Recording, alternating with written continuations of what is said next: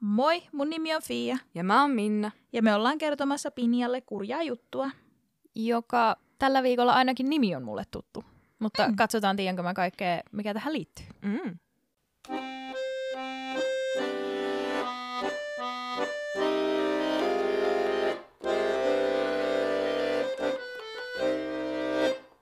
Tämähän on siis todella, todella kuuluisa. No tapauskin kyllä, mutta ennen kaikkea tapaukseen liittyvä Oscar Pistorius on kuuluisa itsenään. Niin. Niin on kyllä varmaan monelle tuttu, jollei tämä itse kurja juttu, niin hänen voittoisa urheilumenestys. Ura. Kyllä, kiitos. Tämä tuli toiveena ja oli itse asiassa aika hauska, koska mä olin kirjoittanut tämän. Kattelin toiveita läpi ja kirjoitin tämän. Ja sit mulla on yksi kaveri, joka on laittanut meille usein toiveita. Ja mä kysyin, että no ei sulla olisi mitään toivetta. Että kun mä olin just saanut tämän tehtyä. Niin se oli silleen, että no hei, se Oscar Pistorius voisi olla ihan mielenkiintoinen. Mä olin silleen, mä just kirjoitin sen tänä aamuna, sano joku toinen. Tavallaan niin kuin kaksi toivetta, mutta se oli vaan niin hauska, kun niin kun hän sattui toivomaan juuri tätä samaa.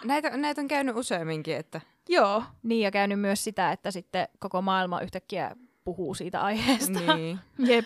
Ja mitä on nyt huomannut, kun tuolla Instagramissa katsoo paljon muita podcasteja, niin mä oon saattanut kirjoittaa jonkun tai aloittaa jonkun, ja sitten se podcasti julkaisee sen, joku toinen. Ja mä oon silleen, luotteko te mun ajatuksiin? Mutta ihan hauska, että tulee tämmöisiä yhteen sattumia. Niin, että matkia ei tahallaan yritetä. Ei. Eikä täällä, siis kaikki jutut on kurjaa ja kaikki ne on kerrottava järjestyksestä 5. Mm-hmm, niin niinpä. Tulee puuttua samoista asioista muiden kanssa, mutta että hauskasti sattuu tommosia. Joo, se on kyllä mysteeristä. Jep. Niin.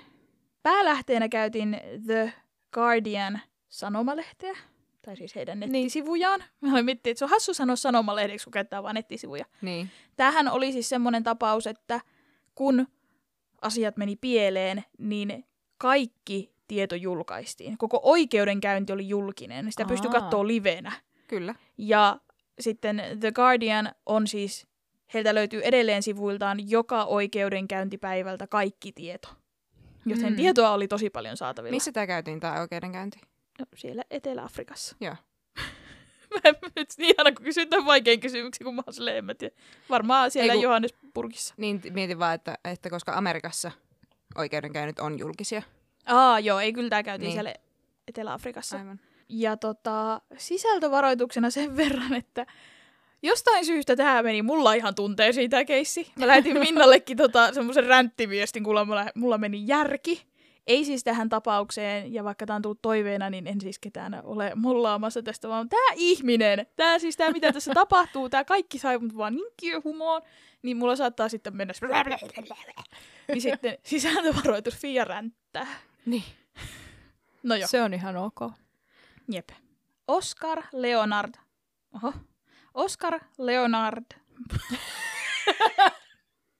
Nane. Huih. Täällä on tosi vaikea nimi. Siis silleen niin kuin, okei. Itse koen, että jos nimetään ihmisiä, joilla on useampi kuin yksi etunimi, niin siinä pitäisi olla semmoinen kiva sointu, joku poliento. Siis semmoinen, niin kuin, että se nimi maistuu mukavalta suussa. Tässä ei. Tämä on Oscar Leonard Karl Pistorius. Joo. Okay. Ne ei oikein soinnu silleen ei kivasti. Niin, hirveän vaikea sanoa. No mutta. Oscar Leonard Karl Pistorius syntyi Henke ja Sheila Pistoriukselle 22. marraskuuta 1986 Johannesburgissa, Etelä-Afrikassa. Mun syntymäpäivä. Vähän vaan aikaisemmin, mutta... Hän kasvoi kristillisessä kodissa ja hänellä oli vanhempi veli Carl ja nuorempi sisar Amy. Niin, että Carl on varmaan joku suvun nimi. Niin varmaan on. Pistorius on kertonut pitävänsä äitiään, joka kuoli 43-vuotiaana Pistoriuksen ollessa vain 15-vuotias, merkittävänä vaikuttajana hänen elämässään. Pistorius oli afrikkalaista perheestä, jolla on osittain italialaisia sukujuuria. Mä ajattelinkin sukunimeä, että se on vähän italialaisen vibainen. Niin. Hänen äidinpuoleinen isoisä tuli Italiaan siirtolaisena Keniaan. Siis Italiasta siirtolaisena Keniaan. Aivan. Ja hänen äidinkielensä on afrikaans, mutta hän puhuu myös sujuvasti englantia. Joo. Pistorius syntyi ilman kumpaakin pohjeluuta, ja hänen molemmat jalkansa amputoitiin polven alapuolelta 11 kuukauden iässä. Hän kävi Constantia-Kloofin peruskoulua ja Pretoria Boys High Schoolia, jossa hän pelasi rugbya. Mm-hmm. Hän pelasi siisti. Myös... Niin.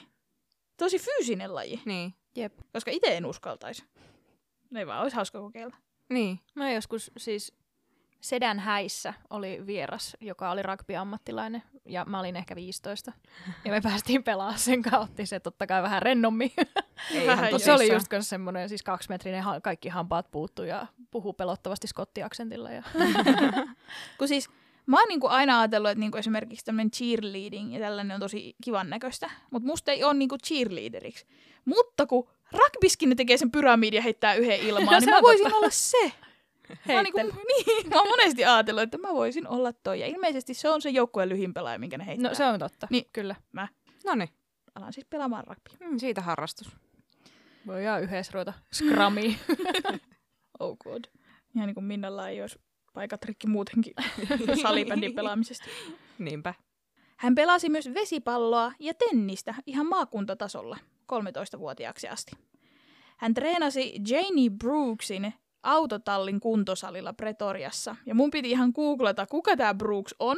Kun tää niin kuin on mainittu tuolla erikseen. Niin, mainittiin oikein näin. Niin hän oli siis tämmönen entinen ammattirakbipelaaja, joka on niin kuin nytten, siis varmaan siitä hänen autotallikuntosalistaan on inspiroitunut. Nyt hänellä on niin kuin iso tämmönen kuntosaliketju, mikä on ilmeisesti aika kuuluisa. Ainakin siis Etelä-Afrikassa, jos ei muualla.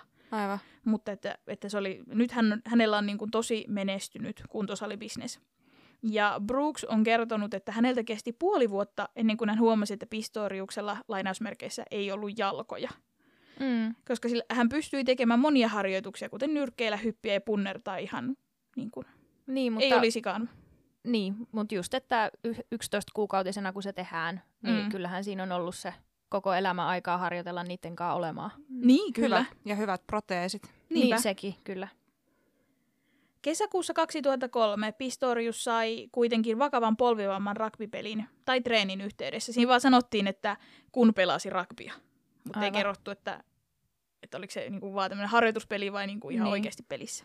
Ai miten vittumainen kyllä. No niinku, se, että sulla on noi proteesit ja sitten sulla menee polvi paskaksi. Mm-hmm. Niin, ihan kuulostaa todella kivuttomalta. Niin ja siis niinku, että kun muutenkin, tai niin kuin... Et muutenkaan se ei ole niin yksinkertaista se proteeseen käyttö, niin sitten se loppuu niin kuin, sulta puuttuu sitten koko jalka, kun sulla on polvi pois pelistä. Jep, ja siis no itsehän en tietenkään voi tietää, kun ei mulla proteeseja ole, mutta mä oon käsittänyt, että jotkut proteesit voi vähän painaa ja hiertää. Niin kyllä. Niin sit ajattelee, että sulla on polvi kipeä, ja siihen laitetaan vielä sitten niin kuin jatkopala, niin se voi tehdä ihan tosi kipeätä. Niin ja siis monet, jotka käyttää proteeseja, niin eihän ne käytä niitä koko päivää. Ei niin. Että ne käyttää niitä nimenomaan siihen, että ne pystyy ulkona liikkumaan, mutta ne saattaa kotona käyttää pyörätuolia tai kyynärsauvoja. Niin, kyllä. Ja no, siihen tullaan myöhemmin, mutta Pistorius myös pystyi kävelemään ilman proteeseja jonkin verran. Okei. Niin. Tai liikkumaan. Jotenkuten. Joo. Mutta joo, hänellä siis tuli tämä polvivamma ja häntä alettiin sitten kuntouttamaan ihan tämmöisessä Pretorian yliopiston kuntoutuskeskuksessa. Mutta vamma oli ilmeisesti sen verran paha, että hän joutui luopumaan rugbysta niin kuin kokonaan. Joo.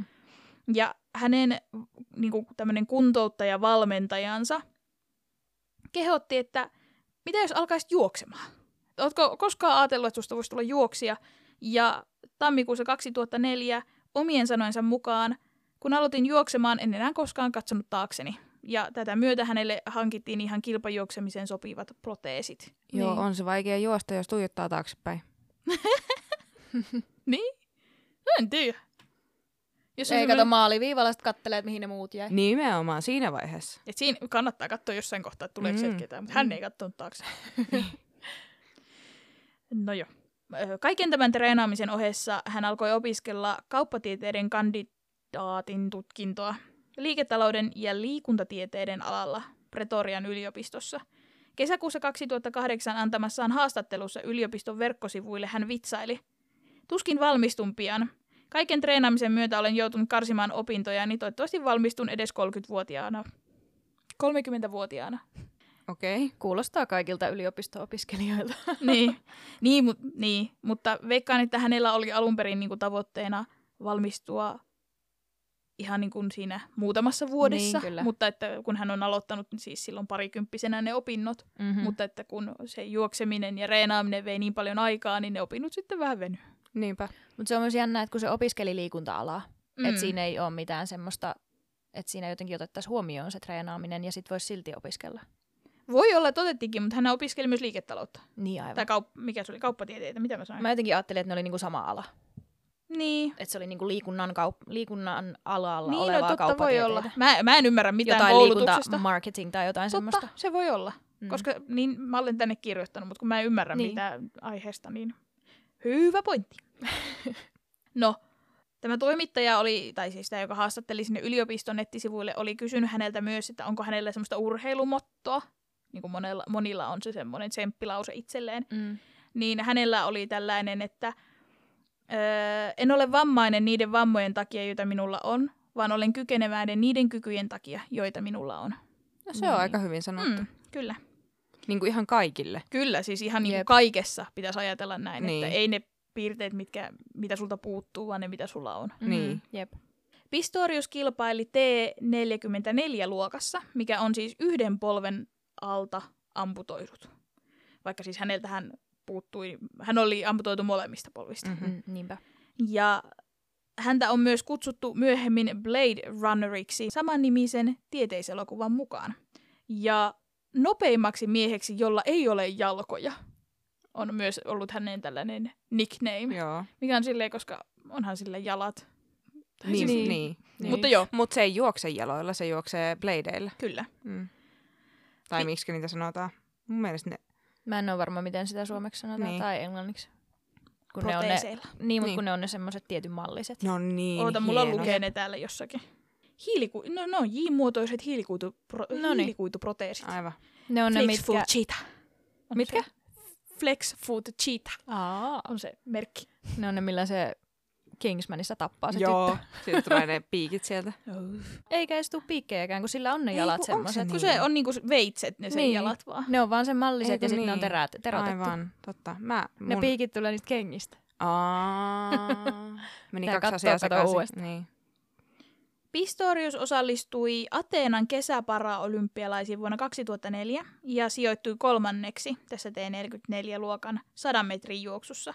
Vaikka hän kaatui 200 metrin alkuerissä, hän pääsi finaaliin ja voitti finaalin maailman ennätysajalla 21,97 sekuntia, päihittäen muun muassa amerikkalaiset Marlon Shirleyn ja Brian Fraserin, joilla molemmilla oli vain yksi amputaatio. Aivan. Villiä. Aika kovaa kyllä. Jep. No hänen ura oli äärimmäisen voittoisa, niin kuin tuossa alussa jo mainitsin, ja tästä muutamia, koska voisin puhua tunnin vaikka näitä palkintoja, mitä hän sai, niin luetella. Mutta tässä täällä ei niinku muutamia. Aivan. Hän voitti muun muassa MM-kultaa 2005 MM-kisoissa. Se on hyvä, että se pitää lisätä se, että soitti MM-kultaa MM-kisoissa. Joo, kyllä. Joo. Niin 100 kuin 200 metrillä, parantaen aiemman 200 metrin maailman ennätysajan. 2006 yleisurheilun MM-kisoissa hän voitti kultaa 100, 200 ja 400 metrillä. Ja rikkoi taas uudelleen 200 metrin maailman ennätysajan.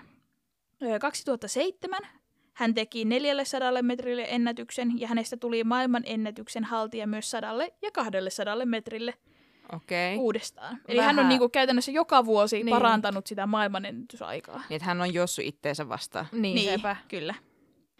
No hän joutui pienen kritiikin kohteeksi, koska on väitetty, että hänen proteesinsa antavat hänelle etulyöntiaseman verrattuna juoksijoihin, joilla on luonnolliset nilkat ja jalat.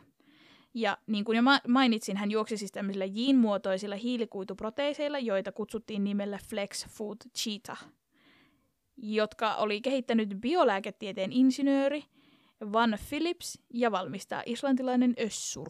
Mutta kyllähän se on eri. Niin kuin on. Se vaan toimii eri lailla, niin jos se on siinä omassa luokassaan, niin kuin omassa, mikä se on? Niin, luokassa. Kun se ei ole kuntoluokka. No kuitenkin. Omassa luokassaan ylivoimainen, niin sitten, että se laitetaan niin sanotusti ylempään luokkaan tai niin kuin vähempi vammaluokkaan. Niin, kyllä. Niin. Mutta sitten se on taas niin kuin erilaisia, ne, niin kuin ketä vastaan se juoksee. Joo. Ja mä kanssa ajattelin, että no tästä tullaan puhumaan, koska siis tämä niin kuin kansainvälinen yleisurheiluliittohan oli sitä mieltä, että Pistorius ei saisi osallistua tähän niin kuin tämmöisiin normikisoihin. Niin kuin, tavallaan niin kuin, ihmisten, joilla on niin kuin omat jalat ja nilkat, niin niiden kisoihin ei saisi osallistua, koska hänellä on etuluontiasema niihinkin. Aivan. Ja tavallaan sitä mä nyt vähän kyseenalaistan, koska kuitenkin, mä tiedän, hän on oppinut elämään niiden kanssa, mutta onhan se nyt eri asia olla uloke kuin, niin kuin oma jalka. Mutta sitten taas kun vertaa niihin, joilla on toinen polvi vaan vaikka amputoitu, niin siinähän on tavallaan kaksi erilaista nimenomaan jalkaa, millä juosta, niin niihin verraten hänellä voikin olla tavallaan niin kuin etulyöntiasema. Niin, kyllä mä siis ton ajatuksen kyllä allekirjoitan. Oliko siinä niin kuin, miten paljon ne sen ennätysajat oli niin kuin tavallaan kahdella normaalilla jalalla juoksevia jäljessä? Mietin ihan samaa. Et mikä ero siinä oli NS-terveeseen urheilijaan ja sitten häneen? No tuo täytyy, koska en ole mennyt googlaamaan, mikä on 100 metrin tai 400 metrin ennätysaika. Siihen aikaan, niin. Samaan aikaan. Niin. Niin kuin. Koska tavallaan sitten... Mutta veikkaan, että se on ollut vähemmän, siis niin kuin enemmän, että hän on ollut hitaampi. Niin kyllä, tätä mäkin veikkaan, että sitten häntä ei ole laitettu kisaamaan tavallisiin sarjoihin, vaikka sä tuossa sanoit, että on epäreilua juosta myös... Joo, mutta hän siis juoksee kyllä ihan normiolympialaisissakin. Aivan. Ja tässä tulee siis semmoinen kunnon polemiikki siitä, että koska Yleisurheiluliitto pisti kapuloita rattaisin, koska he ei halunnut. Ja no, puhun siitä sitten nyt. On, mutta tämä on mielenkiintoinen, koska mä muistan sen silloin, kun tämä asia oli pinnalla. Että jotenkin aivan järjetöntä, että toiselta puuttuu jalat ja se on liian kovaa juoksemaan jalallisten kanssa, siis näin niin kuin kärjistettynä. Niin, kyllä. Että kyllä se myös on sitä, että se on vaan kovaa juoksemaan. Niinpä. On ihan samaa, mitä sillä on siinä polven jatkena. Niin ja siis nimenomaan se, että se on oppinut käyttämään sitä koko kroppaansa sillä tavalla, niin miksei se ansaitsisi niin kuin juosta niin kuin semmoiseen vastaan, jotka pärjää sitä vastaan. Mutta mä veikkaan, että onko siinä sitten ollut sellainen, no kyllähän ne varmasti tietää, että miten ne proteesit on valmistettu ja totta kai heidän täytyy ilmoittaa tällaiset tiedot, niin, mutta ne pelkää, että se juoksee jollain vietereillä ja sitten se pomppii teikö niin kuin muitten ohi. Niin. Siis niin kuin jotain tällaista ne varmaan siinä on niin kuin pelännyt tälleen kärjistetysti. Kyllä. Niin, välineurheilua. Niin, kyllä. No 2007 Pistorius olisi halunnut osallistua Pekingin olympialaisiin. Mm-hmm. Joo. Tai siis olympialaisiin 2008, mutta hän ilmoitti, että hän haluaa osallistua sinne 2007. Kyllä, kun siinä on ne alkukarsinnat ja muut. Miten mä saan sanottua sille, että se ei ole menossa sinne vääränä vuotena. Se on menossa sinne silloin, mutta se ilmoitti tälle. Niin se ongelma on se, että sä oot menossa nyt väärän vuoden olympialaisiin. Että niin kuin sä voisit kyllä tulla, mutta on 2008. Niin, silloin meillä ei ole olympialaisia. No joo. Minua syrjitään. Ei vaan. Niin. No joo. Mm-hmm. Mutta että tämä kansainvälinen yleisurheiluliitto IAAF, se on niin kuin IAAF. Fiia väärinpäin, mutta ei. Niin. Ai. Ei kauhea. Juu. Yleisurheiluliitto ilmoitti, että tehtyjen tutkimuksien perusteella hän saa proteeseista selvästi hyötyä. Aivan. Ja sitten kansainvälinen yleisurheiluliitto ilmoitti muuttavansa kilpailusääntöjä siten, että niihin sisällytettiin kielto, että ei saa käyttää mitä tahansa teknistä välinettä, joka sisältää jousia, pyöriä tai muita elementtejä, jotka antavat käyttäjälleen etulyöntiaseman toisen urheilijan nähden, ja tällaisia välineitä ei saa käyttää, totesi IAAF. Ja he myös ilmaisi tämän ilmoituksen jälkeen, että tämä ei johdu Pistoriuksesta, että Aivan. he ovat vaan päättäneet, että tämmöinen nyt tulee. Mm-hmm. Joo, eipä. Ja se... Niin kuin mitä he käytti todisteena on se, että he tutkivat noita, tai seurasivat ratasuorituksia, Pistoriuksen ratasuorituksia käyttämällä teräväpiirtokameroita, jolla kuvattiin hänen juoksuaan tällaisissa italialaisissa seurajuoksuissa. Ja hän sijoittui näissä kisoissa viimeiseksi. Okei. Okay. Ja näitä ne niin kuin kuvasi tämän tutki sen datan, minkä ne sai, ja oli sitä mieltä, että hänellä on joku etulyöntiasema. Siis kun... Okei.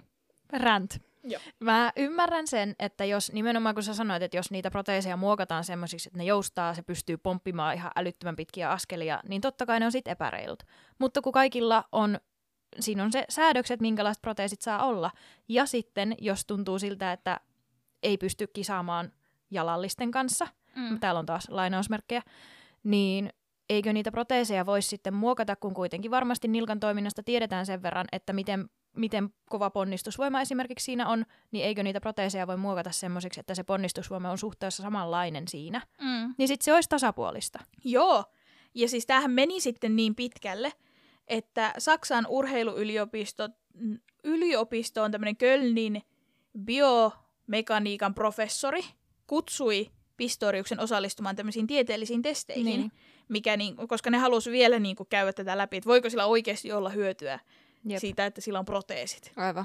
Ja 2 testipäivän jälkeen tämä Brüggemann, eli siis tämä professori, raportoi tuloksistaan IAAF:lle. Ja raportissa väitettiin, että Pistoriuksen raajat käyttivät 25% vähemmän energiaa kuin juoksijat, joilla ei täysin luonnolliset jalat, ja jotka juoksivat samaa vauhtia. Ja että ne johtivat pienempään pystysuuntaiseen liikkeeseen yhdistettynä 30% pienempään mekaaniseen työhön vartaloa nostaessa. Niin, eli ne on ollut tavallaan joustavammat kuin nilkka. Niin. Kyllä. No, joulukuussa Brüggemann kertoi sanomalehdelle, tuo oli saksankielinen sanomalehti, joten jätin nimen mainitsematta. Noniin. Sanomalehdelle, että Pistoriuksella on huomattavia etuja verrattuna urheilijoihin, joilla ei ole proteeseja. Ja näiden tulosten perusteella sitten tämä päätettiin, että Pistoriuksen proteeseja ei saa käyttää IAAF-sääntöjen mukaisissa kilpailuissa. Eli toisin sanoen hän ei saa osallistua kuin näihin para-kilpailuihin. Niin. Joo. No, Pistorius itse kutsui päätöstä erittäin subjektiiviseksi ja lupasi jatkaa taistelua oman unelmansa puolesta. Ja että, koska hänen mielestään tässä ei otettu tarpeeksi muita ihmisiä huomioon, että kun hän haluaisi vain juosta kaikissa kilpailuissa. Niin. Mutta sitten pitäisi muokata niitä proteeseja semmoisiksi, että ne olisi tasapuolisemmat. Sillähän se ratkeisi. Niin, mutta hän valitti siis tästä päätöksestä. Sitten tällainen Sveitsissä sijaitseva urheilun välitystuomioistuin sai tämän valituksen, niin he joutuvat käymään tämän tutkimuksen uudestaan. Aivan. Ja he testasivat vielä tätä biomekaniikkaa uudestaan ja selvisi, että täällä Saksassa sitä oli testattu vaan täydessä nopeudessa. Ei esimerkiksi sitä, että mikä kuinka kauan hänellä kestää lähteä liikkeelle. Tai niin. Ihan vaan siis se, että hän lähtee liikkeelle ja sitten se, että hän kiihdyttää. Niin. Että kuinka kauan siinä menee enemmän aikaa.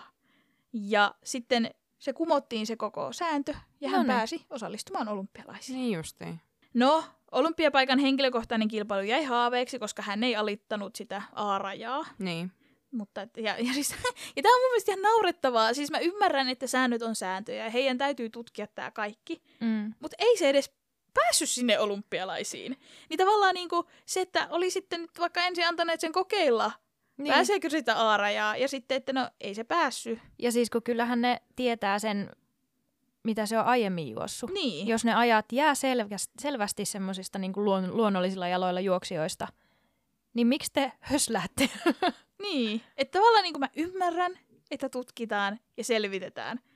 Mutta sitten nyt kun sille annettiin se lupa, niin oli sille, ei se itse asiassa päässytkään olympialaisiin. Niin, no mutta toisaalta se pitää tehdä kun ne pitää tehdä niissä oikeissa olosuhteissa ne testit. Tai siis niin kyllä. Siis ne juoksut, mitkä oikeuttaa sut sitten sinne kilpailuihin. Niin kyllä, joo. Karsinnat, joo. Niin ehkä sekin ajattelee, että mun pitää ensin saada se tieto, että jos mä pystyn valmistautumaan, mä valmistautuisin olympialaisiin, niin kuin se yrittikin. Kyllä, no toi käy järkeä. Mä ymmärrän hänen Pistoriuksen näkökulman, että hän haluaa selvittää tämän ensin ennen kuin lähtee treenaamaan olympialaisiin, kyllä. Joo. Mutta se, että ne pisti niin paljon kapuloita rattaisiin ennen kuin ne tiesi, että voiko se osallistua, on musta niin hassua, mutta no joo. No hän osallistuu kuitenkin sitten Pekingin paraolympialaisiin äärimmäisen voittoisasti ja hän teki taas 100 metrillä uuden ennätysajan. 4 päivää myöhemmin hän voitti toisen kultansa 200 metrin sprintissä ja sitten teki siinäkin paraolympiaennätyksen ja täydensi hattutemppunsa vielä voittamalla kultaa 400 metrillä. Niin justiin. Että kovaa juoksi ihan tosissaan. Kesällä 2011 hän pääsi tällaisiin useampiinkin tällaisiin niin sanotusti ei-vammaisten kilpailuihin. Hän juoksi Italiassa 19. heinäkuuta omaan henkilökohtaisen ennätyksensä ja saavutti MM-kisojen ja olympialaisten A-standardin mukaisen karsintarajan. No mutta toi on toisaalta siis se, että kun se on ihan tutkittua, että jos ei sulla ole ketään, ketä vastaan sä juoksisit, että jos sä oot niin ylivoimainen, niin siis juoksisit tai pelaisit tai mitä tahansa, että niin kun, jos ei sulla ole sitä niin kun kirittäjää, niin sun taso ei nouse. Niin, kun mä meinasin kanssa sanoa, että kyllä tuossa on niinku harjoittelun ohjelmointi onnistunut, koska hän koko ajan rikkoo vaikkakin omia ennätyksiä, mutta siis paranee koko ajan. Niin, kyllä. Totta. Mutta just sitten, niin kun se on tiennyt, että hän voi mennä juoksemaan kovempaan sarjaan, on se sitten ihan sama, että, niin kun, että hän saa kuitenkin kilpailijoita, jotka pärjää hänelle, niin hänenkin reenaaminen muuttuu siinä vaiheessa. Niinpä. No hänet valittiin Etelä-Afrikan kisajoukkueeseen 400 metrille ja sitten 400 metrin viestiin, mutta Yleisurheiluliitto määräsi, että hänen täytyy juosta viestin avausosuus, sillä IAAF:n mukaan muun osuuden juokseminen olisi saattanut aiheuttaa vaaratilanteen vaihdon yhteydessä. Okei. Ja koska kun ensimmäistä juoksee omalla radallaan niin, vielä, niin siinä ei satu kellekään mitään. Mitenkä se kompuroisi yhtään sen enemmän niiden proteesiensa kanssa kuin nämä luonnollisten jalkojen kanssa? Ja tavallaan, niin kuin, että jos, niin kuin, eihän siinä tarkoitus päin juosta. Niin ja siis joo, sattuu kolareita, mutta just siis se, että onkohan hyö kattaneet Kingsmanin niin kuin vuosia ajoissa, että ne luulee, että se on jotenkin semmoinen niin terävä, että se vaan niin kuin viiltää, niin kuin, että onko ne kattonut luistelua tai jotain. Niin. Joo, tää kuulostaa kyllä nyt niin kaukaa haeltulta. Niin. Ja toi kuulostaa myös siltä, että ne haluaa sen avaamaan, että koska sen on hitaampi kiihdyttää, niin se ei pääse niinku juoksemaan pystyssä sitä alkuvauhtia, kun ne vaihtaa, vaan se joutuu aloittamaan telineistä. Niin. Että siinä vaan laitetaan taas siis tälleen kapuloita rattaisiin. Kyllä, ja vaihtokapula rattaisiin. Mut siis se on justiin aika niinku foobista. No on, kyllä. Ja siis vaikka niinku minä en ole tämän Pistoriuksen puolella niin kuin missään kohtaa. Sitten kun se räntti alkaa, niin se räntti ei lopu. Mutta siis se, että varsinkin nyt näin jälkeenpäin, kun katsoo, miten paljon tämä niin kuin Yleisurheiluliitto on yrittänyt estää sen juoksemista, on jotenkin vähän naurettavaa. No on. Kyllä. Antakaa toisen juosta, jos se haluaa. Jep. Niinpä. Ja siis niin kuin just se, että kuinka niin kuin ableist. No niinpä. Mm-hmm. Voidaan olla. Jep. Ihan vaan silleen, niin kuin, koska olet erilainen, niin me ei haluta sun. Mutta siis, niin ihmiset on ihan hirveitä. Niinpä. Vuonna 2012 Afrikan mestaruuskilpailussa Porto Novossa Pistorius sijoittui 400 metrillä toiseksi. Oho. Ajalla 45,52. Aivan. Ja vuonna 2012 kesäolympialaisissa Pistoriuksesta tuli ensimmäinen amputaatiojuoksija, joka osallistui olympialaisiin. 400 metrin juoksussa hän sijoittui toiseksi viiden juoksijan ensimmäisessä erässä ja eteni välieriin, mutta ei sitten siitä pidemmälle enää päässyt. Hän sijoittui lopulta 8. Aivan. Mutta taas paraolympialaisissa hän teki taas uuden maailman ennätysajan ja voitti kaikki, mihin osallistui. Niin, että hän juosi samana vuonna paraolympialaisissa ja olympialaisissa. Joo. Okei. Että aika paljon on saanut juosta. No joo. Hänet palkittiin urallaan monesti, niin kuin näiden juoksupalkintojen lisäksi. Hän vuonna 2006 Etelä-Afrikan silloinen presidentti myönsi Pistoriukselle pronssisen Ikhamangan ritarikunnan merkin ansiokkaasta saavutuksistaan. Okay. Hän sai BBC:n vuoden urheilupersoona Helen Rollason palkinnon, joka myönnetään poikkeuksellisesta rohkeudesta ja saavutuksista vastoinkäymisten keskellä. Hän pääsi vuonna 2008 Timesin 100 niin kuin vaikutusvaltaisimman ihmisen listalle. Ja hän voitti myös Lawrence World Sport Awardin 2012 vuoden vammaisurheilijana. Hänellä oli useita sponsorisopimuksia, muun muassa tämä Össur, joka valmisti näitä proteeseja. ja Nike ja Oakley oli näitä, niitä oli hirveä lista, mutta mä poimin sieltä vaan muutaman. Ja hän oli mukana erilaisissa mallina näissä erilaisissa mainoskampanjoissa mallina. Aivan. Häneltä löytyy 2 tatuointia. Jos toinen tatuointi on hänen selässään, niin se on Raamatun jae ensimmäisestä korinttilaiskirjeestä, luku 9 jae 26. No vähän käännöksestä riippuen, niin se menee kutakuinkin niin, että minä en juokse päämäärättömästi. Aivan. Niin kuin siis se lause. Tai no siis mun Raamatussa luki, että en juokse umpimähkää. En mä tiedä, mitä se on sillä sitä hakenut. Mutta se englanninkielinen oli siis toi, että en juokse päämäärättömästi. Niin. Ja toinen tatuointi taisi olla hänen äitiinsä liittyvä. Okay. Pistoriuksen oma elämänkerta Dream Runner julkaistiin italiaksi vuonna 2007, ja sen englanninkielinen versio nimeltään Blade Runner julkaistiin 2008. Vuonna 2010 Pistorius esiintyi L'Isola dei Famosi-ohjelmassa, joka on italialainen versio niin kuin julkisselviytyjistä. Aivan. Hän esiintyi myös erikoisvieraana Tanssii tähtien kanssa -ohjelman italialaisessa versiossa, ja he tanssivat sen opettajansa kanssa ABBAn kappaleen The Winner Takes It All. Nonni. No helmikuussa 2009 Pistorius loukkaantui vakavasti, kun hän lensi veneestä onnettomuuden yhteydessä Vaaljoella lähellä Johannesburgia. Oho. Hänet jouduttiin kuljettamaan helikopterilla Milparkin sairaalaan, jossa hänet leikattiin murtuneiden kasvoluiden, kuten nenän ja leuan korjaamiseksi. Ouch. Aluksi hänen kuntonsa suhteen oltiin hyvin huolissaan, mutta hän toipui täysin. Okei. Ja siis tämähän oli 2009, ja se juosi niinku 2012 olympialaisissa. Niin. Että hän oikeasti toipui täysin. Okei. Ja kaiken tämän juoksemisen lomassa hän oli myös amatöörigolfari ja kilpaili niinku siis. Hän on kyllä kerennyt. Eikö kaikki golfarit ole amatööri? Arvostetaan lajia ihan todella paljon. Ihan tosi paljon. Ja hän harrasti muun muassa moottoripyöräilyä, sähkökitaran soittoa ja kasvatti kilpahevosia. Noniin. Siis ihan oikeasti millä ajalla? Oscar Pistorius tapasi tyttöystävänsä Reeva Steenkampin 4. marraskuuta 2012. Ja he tapasivat yhteisen ystävän kautta lounaalla. Eli vain niin kuin sattumalta menivät kolmistaan syömään. Mm.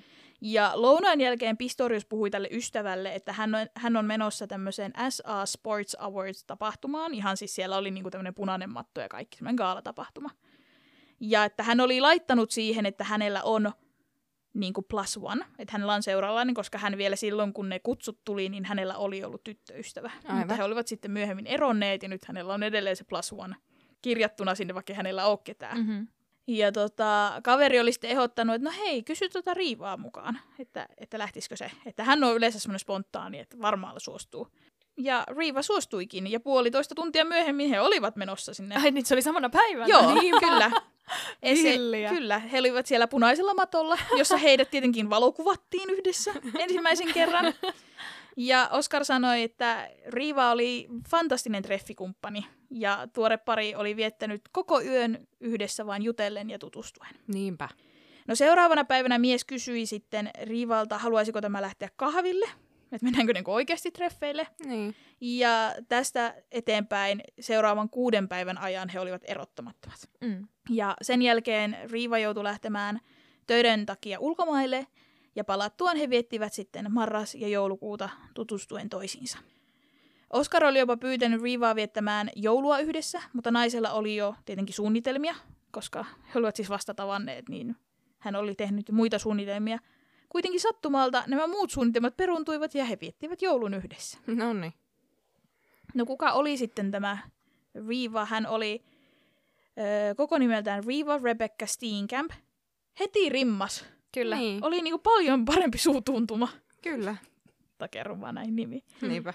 Hän syntyi 19. elokuuta 1983 Kapkaupungissa vanhemmilleen Barry Steenkamp, joka oli ammatiltaan hevosten kouluttaja, ja Barryn toiselle vaimolle June omaa sukua Marshall. Hän oli siis jo kertaalleen eronnut, ettei hänellä ei ollut 2 vaimoa. Tämä June oli kotoisin Englannista. Hänellä oli 2 vanhempaa puolisisarusta, isänsä ja äitinsä edellisistä avioliitoista, nimeltään Adam ja Simone. Perhe muutti myöhemmin Port Elizabethiin, jossa Reeva kävi St. Dominic's Priory-nimistä koulua. Koulun jälkeen hän opiskeli oikeustiedettä Port Elizabethin yliopistossa, josta hän valmistui oikeustieteen kandidaatiksi vuonna 2005. Steenkamp aloitti mallintyöt jo 14-vuotiaana. Hän oli finalisti Weekend Postin tulevaisuuden kasvot-kilpailussa vuonna 2004 ja Heraldin Miss Port Elizabeth-kilpailussa vuonna 2005.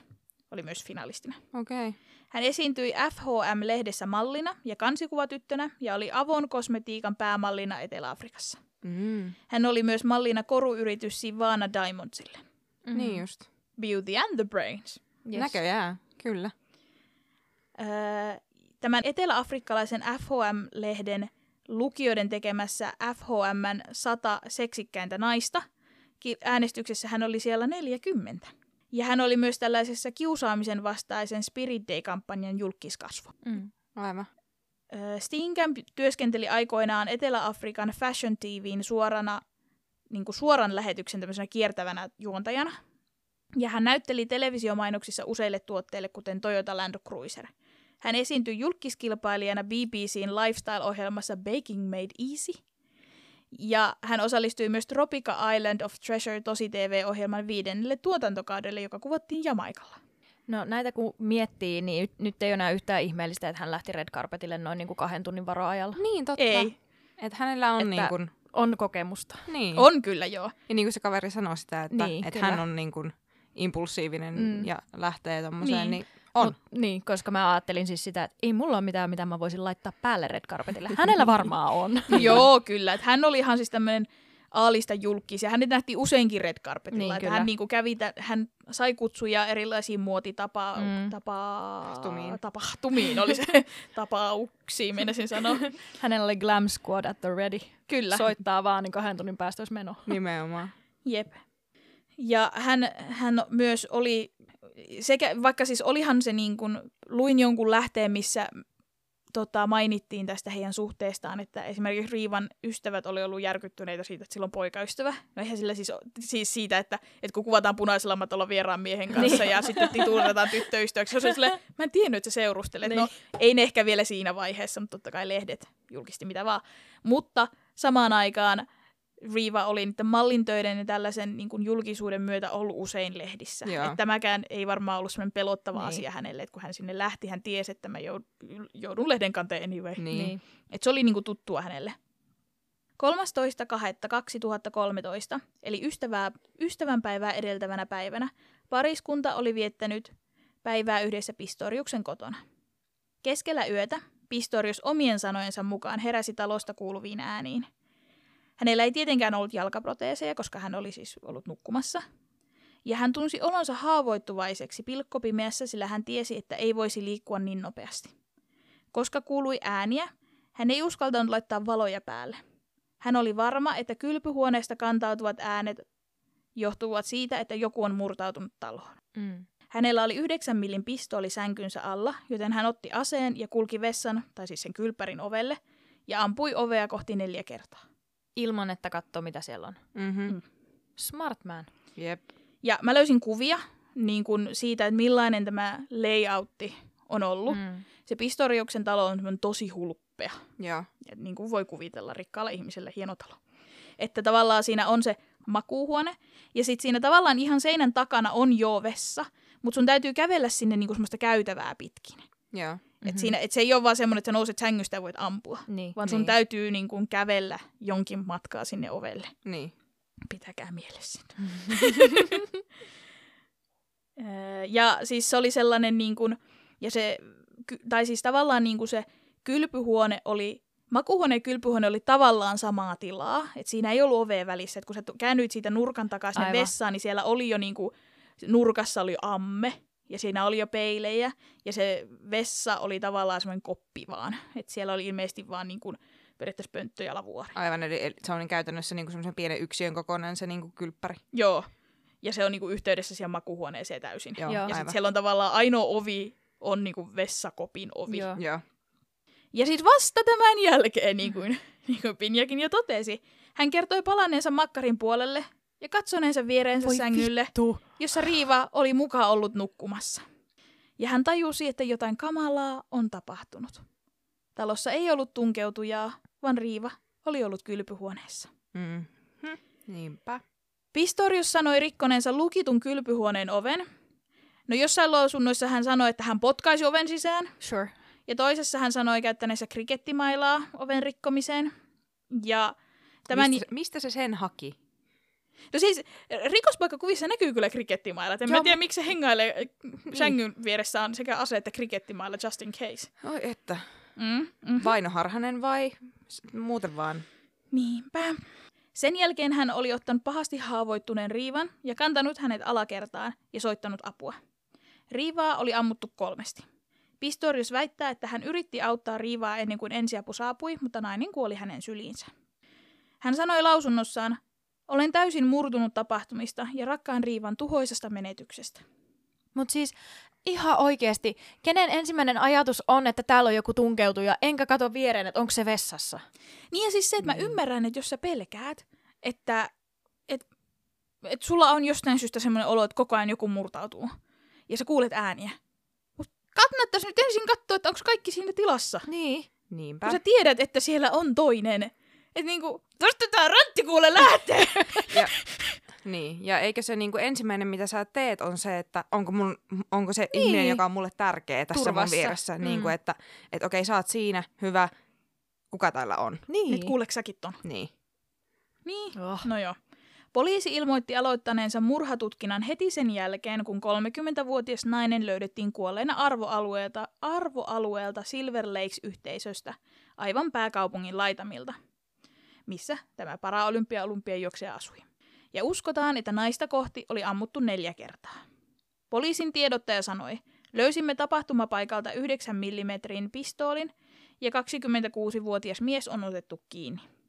Paikallisissa tiedotusvälineissä spekuloitiin, että Pistorius saattoi luulla tyttöystävänsä murtovarkaaksi ja ammuskelu saattoi johtua pieleen menneestä ystävänpäiväyllätyksestä.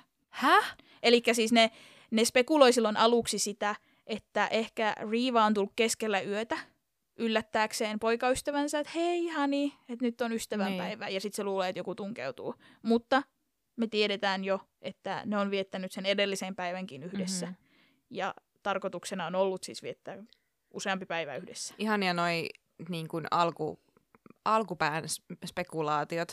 Jep, joo, kyllähän mekin spekuloidaan, mutta meidän sen tää on jotain niin kuin faktoja. Et niin kuin, siis silleen, että ne niin kuin ensimmäisten päivien silleen, näin tää varmaan meni, niin on silleen, miksi ette vaan oota sitä, että, niin kuin, että niin kuin, tulee niin kuin sitä faktaa. Niin, kyllä asiat selviää. Niin. Jossain kohtaa tiedotetaan. Mutta on jotenkin absurdia, että siis nimenomaan, että jos kuvittelisi, että se oli se yllätysyritys, niin kyllä varmaan siitä on huomannut, että se on jumpy. Tai se on niinku vähän vainoharhainen. Niin tuskinpa se yllättäisi sellaista henkilöä, jos olettaa, että toi voisi vaikka ampua, jos säikähtää. No joo, toisaalta, mutta he oli olleet yhdessä tässä kohtaa 3 kuukautta. Niin ei välttämättä myöskään tunne oikeasti toista niin hyvin, mutta siis anyway. Miksi sä oot ampumassa ennen kuin sä tiedät, ketä sä amput? Niin? Se on niinku siis tää koko keissin pohja. Ja kuin vainoharhanen sun tarvii olla, että sä ammut oven läpi? Niinpä. Kun sä tiedät, että siellä kämpässä on joku toinenkin. Niin kuin ihan luvan kanssa. Niinpä. Poliisin tiedottaja Eversti-luutnantti Katlego Mogale. Katlego Mogale. Tää ei kuulosta enää yhtä afrikkalaiselta nimi. Mä en tiedä, miten se lausutaan, mutta noin se kirjoitetaan. Joo. Katlego Mogale. Hän kertoi lehdille, että poliisit saivat puhelun varhain aamulla, että alueella on ammuskeltu. Kun poliisi saapui paikalle, he löysivät ensihoitajat, jotka yrittivät elvyttää ammuttua naista, mutta nainen ikävä kyllä kuoli tapaturmapaikalle. Pistoriuksen talon ulkopuolella oli suuri poliisin läsnäolo ja tiedotusvälineet löysivät myös tiensä alueelle pian. Aika pian alkoi selvitä, että naapurit olivat kuulleet huutoa ja kirkumista ja tämmöistä vähän niin kuin tappelun ääniä. No just joo. Talosta jo aiemmin illalla. Niinpä. Ja jossain lähteessä he olivat jopa siis ilmoittaneet poliisille kovista äänistä, ennen kuin sitten yöllä he olivat kuulleet ammuskelua. Tiedottaja sanoi, että poliisi oli kutsuttu taloon joskus aiemminkin tällaisia syitä ratkomaan. Aha. Elikkä siis ilmeisesti pariskunta riiteli usein äänekkäästi, niin äänekkäästi, että niin kuin siis oman kotitalossa. Ja siis naapurit kuuli. Suuren suuressa omakotitalossa silleen, että niinku tarvii oikeasti niinku karjua ja huutaa. Ja he on tuntenut 3 kuukautta. Mitä joo. siinä vaiheessa on tapeltavaa? Niin. Niinku, siinä vaiheessa on vaan erottavaa. Niin. Jep. Ja tämä tietenkin saa epäilemään tätä murtovarasteoriaa aika huolella. Jep. Ja niin kuin sanoin tuossa ihan alussa, että The Guardian-lehti oli seurannut oikeudenkäyntiprosessia ihan päivä päivältä. Ja sieltä sainkin tosi hyvää tietoa siitä, että mitkä seikat nousi, niin kuin mitä käytiin läpi oikeudenkäynnissä, siis ihan kaikki oli siellä. Kyllä. Ja että mitä tuolloin 14.2. yönä todella tapahtui. Oikeudenkäynti aloitettiin vuosi tämän surman jälkeen, 3. maaliskuuta 2014. Pistorius sanoi olevansa syytön häntä vastaan nostettuihin murhasyytteisiin. Hän sanoi, että hän lähestyy kylpyhuonetta aseen kanssa yrittäessään suojella Steenkampiä ja syytti syyttäjää siitä, että ehdotukset siitä, että hän tappoi Steenkampin tahallaan, ei voisi olla kauempana totuudesta. Mm-hmm. Sure. Ensimmäisenä oikeuden istuntopäivänä kuultiin todistajana naapureita, jotka olivat kuulleet huutoa ja pauketta sinä yönä. Naapuri kertoi, että hän ei ollut tajunnut, mitä oli tapahtunut, ja kysyi ystävältään, tiesikö tämä huutojen ja laukoisten jälkeen, mitä oli tapahtunut. Eli naapurit on keskenään sitten niin kuin keskustellut. Aivan.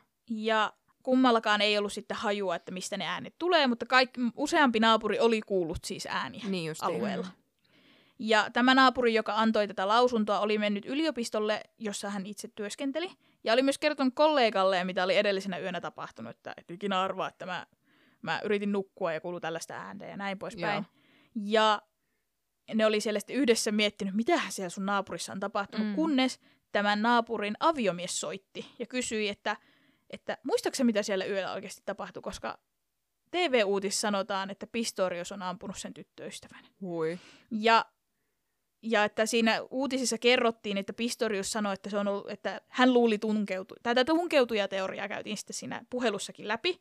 Ja nainen kertoi heti jopa siinä puhelimessa miehelle, ja hän kertoi sitten siellä oikeuden edessä, että ei se kertomus, minkä Pistorius väittää, niin voi mätsätä niihin ääniin. Okei. Okay. Niin, siis siinä hetkessä. Ja siis tässä kohtaa on niin kuin useampi todista, että on se yliopistokaveri siellä. Niin, ja sitten hänelle on kerrottu tämä sama. Niin. Tai hän on kuullut sen puhelun. Mm. Hän on kuullut sen puhelun, ja hän on kuullut sen naisen tarinan ennen kuin se nainen tietää, mitä on tapahtunut. Niin, kyllä. Ja sitten... Myös siis se, että se aviomies, joka on nukkunut sen naapurin naisen, koska ne on molemmat naapureita, niin ne on nukkunut siellä vierekkäin, kuullut ne äänet ja miettii, että hei, tää ei mätsää. Koska siis tullaan ajattelemaan sitä, että ehkä niiden timeline on väärä ja ehkä ne vaan muistaa väärin. Niin tässä on siis monta ihmistä, jotka on kuullut tämän saman asian ennen kuin he tietävät, mitä on tapahtunut. Niin, aivan. Ja siis tämän ensimmäisen todistajan mies kertoi myös oikeuden kuulensa huutoja ja 4 peräkkäistä laukaista tuona yönä. Hän sanoi, että hän itse asiassa oletti, että varmaan jotain naapuria ryöstetään, koska mistä muusta voi kuulla tommoset äänet. Et ilmeisesti mä en sitten tiedä, kuinka kova on tämä crime rate niin. Etelä-Afrikassa rikkaiden alueella. En osaa sanoa. Niin. Mutta siis tuli vaan siis mieleen. Mähän silloin, kun asuin Manchesterissa, mä asuin semmoisessa talossa, joka oli niin kuin 2 asuntoa samassa rakennuksessa. Et se on, mikä se nyt on sitten? Paritalo. Kiitos. Mä en tiedä, mikä se suomeksi on. Niin... Mä olin siellä ensimmäisiä 2 viikkoa ja se mun host family oli reissussa ja naapuriin kävi rosvo. Kauhea. Ne rikkoi ikkuna ja kävi siellä. Ja mä olin naapurissa siis viereisessä talossa itekseni 2 viikkoa. Yeah. Se oli ihan kamalaa. No ihan varmaa. Ihan hirveä. Joo, ja siis se oli semmoinen siis rikkaampi alue, niin tästä tuli mieleen. Niin hyi, se oli aivan kamalaa. Niin, mä ihan varmaa. Kuuliko sä ne? Siis joo. Mä kuulin, kun ne rikkoi ikkunan ja aamulla sitten kävi ilmi, että se oli, tai siis mä kuulin, että siellä jotain meni rikki, niin mä vaan oletin, että naapurilla meni jotain rikki. Niin, ja sitten mulla aamulla selvisi, että sinne oli siis ihan murtovaras käynyt. Aivan kauhea. Joo. Ihan hirveä. Varsinkin, että jos ne olisi tullut, että ne olisi tullut ikkunan tänne päin, niin ne olisi ollut siellä, missä sä oot. Jep, siis just se, koska mä olin siellä siis ollut viikon ja sitten mä olin sen 2 viikkoa itekseni, niin en mä tiennyt, mitä ääniä naapurista yleensä kuuluu. Niinpä. Niin ei ollut semmoista, että no toi on varmaan... epänormaali ääni, soitanpa poliisille. Niinpä. Ai kauhea. Joo. Vähän turvaton olo varmaan ollut sen jälkeen. Niinpä. Hui. Mut siis, elikkä nytten ollaan kuultu aluksi naapureita, jotka ovat siis pariskunta keskenään. Kyllä. Ja heillä on molemmilla sama tarina. He kertoo siis, että he kuulevat huutoa ja ammuskelua. Ja tuossa järjestyksessä siis. Ja puolustus oli sitten kyseenalaistanut tämän pariskunnan tarinan, koska se oli hyvin samankaltainen keskenään. Että niin kuin vähän semmoinen harjoiteltu. Johon se rouva oli todennut siinä, että koska olimme samassa tilassa samaan aikaan kuulemassa samat asiat. Niin? Ja tämä oli aiheuttanut ihan siis sen, että oikeussalissa oli vähän naurahdettu. No, vähemmästäkin. Noi on kun lakimiehet yrittää olla, tai asianajajat yrittää olla niin kuin tosi sassy. Mm-hmm. Niin sitten kun se on sassy sua vastaan, sitten ihmiset onkinhan silleen puree huulta siellä, kun ei saisi mitenkään reagoida. Niin. Rouva oli myös lisännyt, että pamaukset, jotka hän kuuli noin 3 aikaan aamuyöllä, oli oltava ampuma-aseesta, eikä krikettimailasta, jolla Pistorius oli kuulemma rikkonut oven. Niin just. Hän myös täsmensi, että kirkuminen oli naisen eikä miehen. Ja tämä siis, koska Pistoriuksen puolustustiimi oli sitä mieltä, että pamaukset ei, että 3 aikaa ei ole ollut se ammuskelu. Jostain syystä puolustustiimi väittää, että 3 Pistorius on yrittänyt päästä sinne vessaan.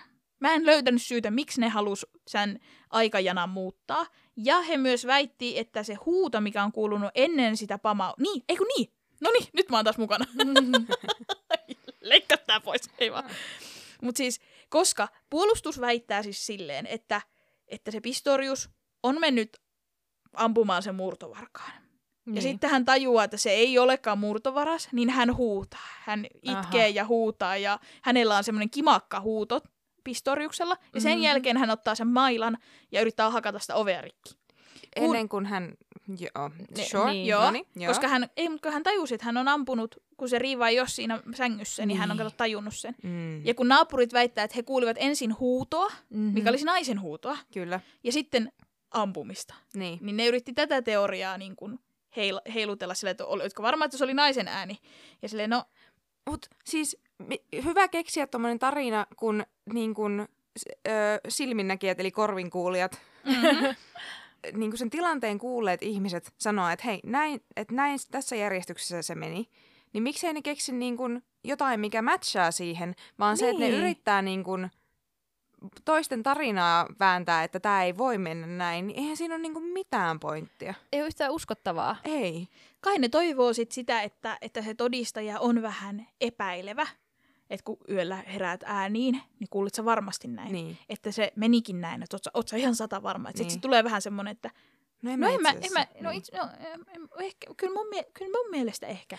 Ja siis puolustusasianajajan ainoa tehtävä onkin saada siis se niin kuin valamiehistö, jos tässä on ollut valamiehistö. On.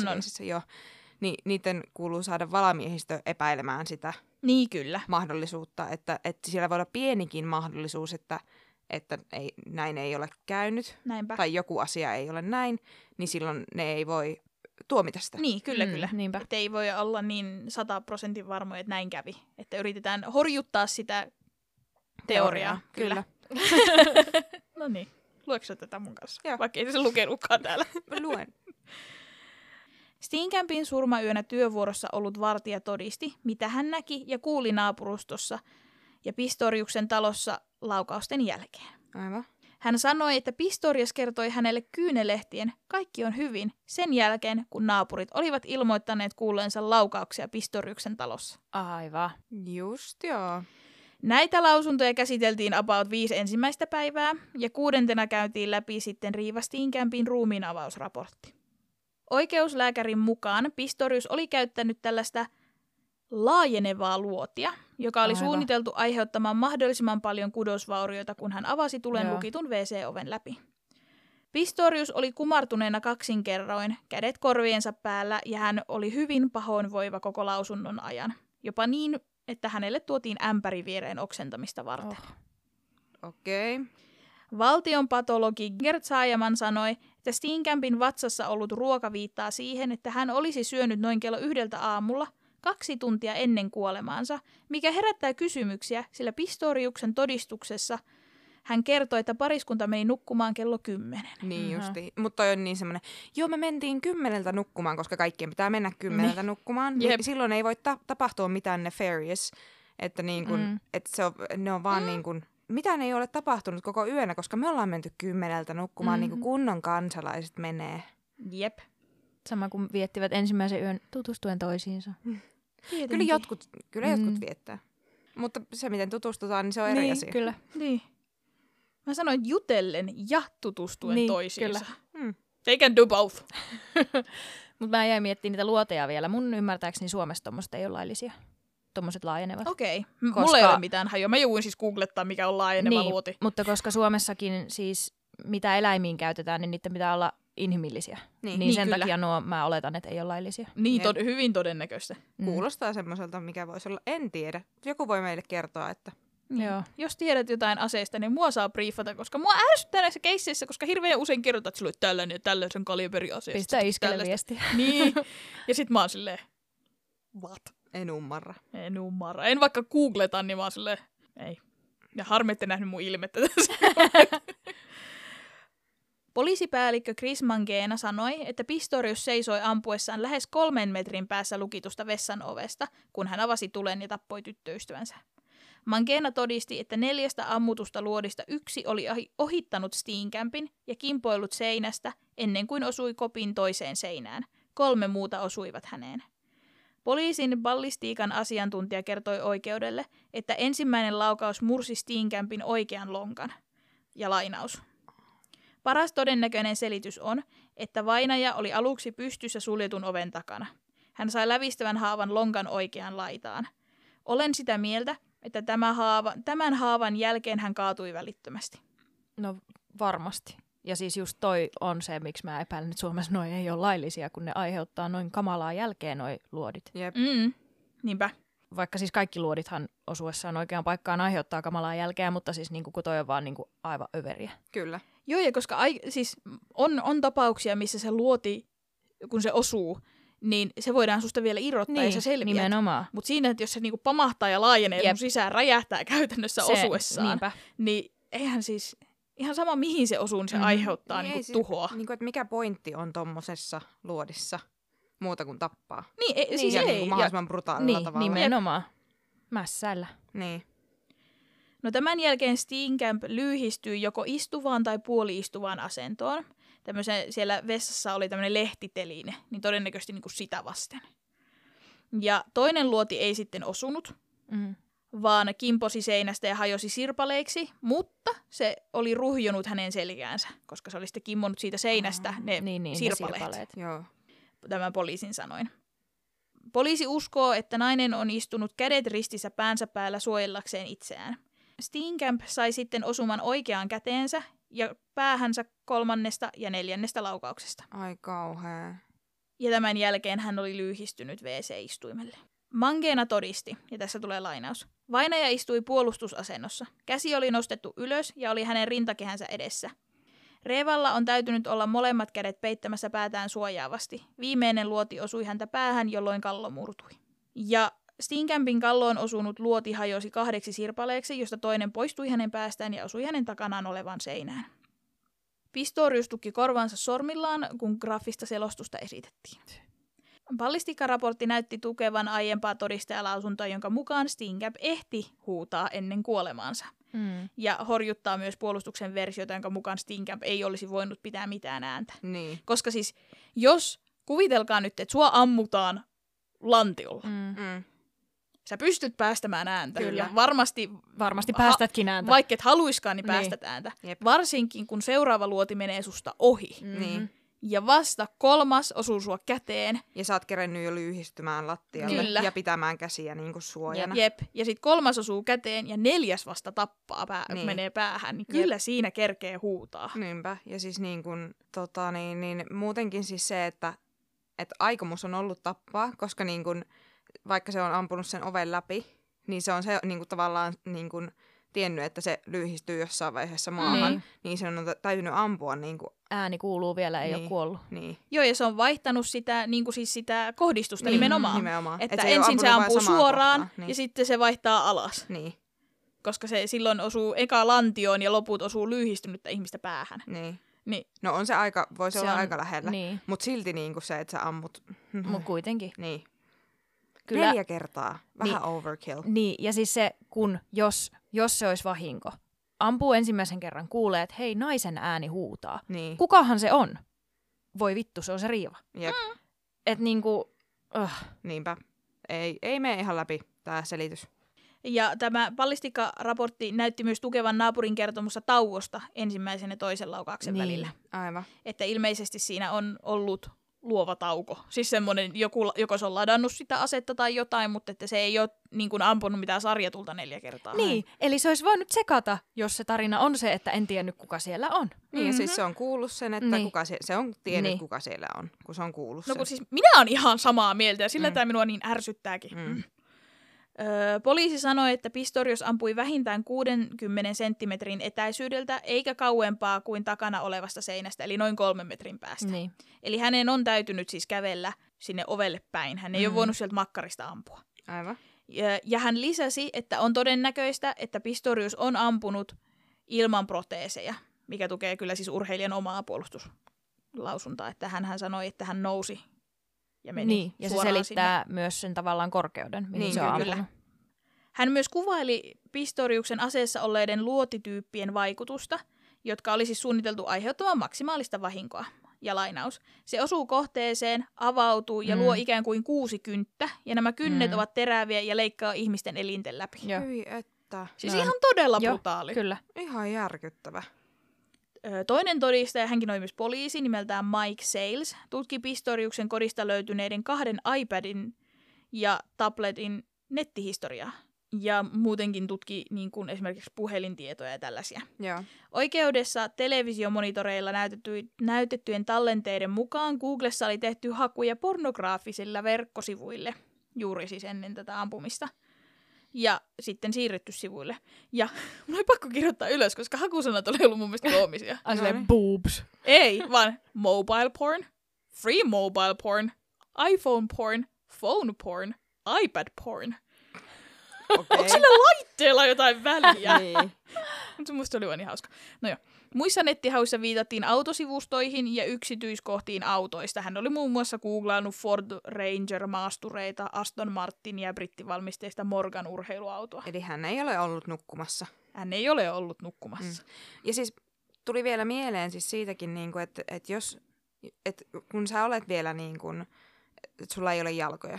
Ja sä olet sängyssä ja sä heräisit, jos nyt mennään tällä tarinalla, sä heräisit siihen, että kuuluu jotain kolinaa, niin etkö sä vaan ottaisi sen aseen ja oottaisi, että joku, niin. Että niin kun, etkä lähtisi niin kun etsimään, koska sä et pääse karkuun, niin.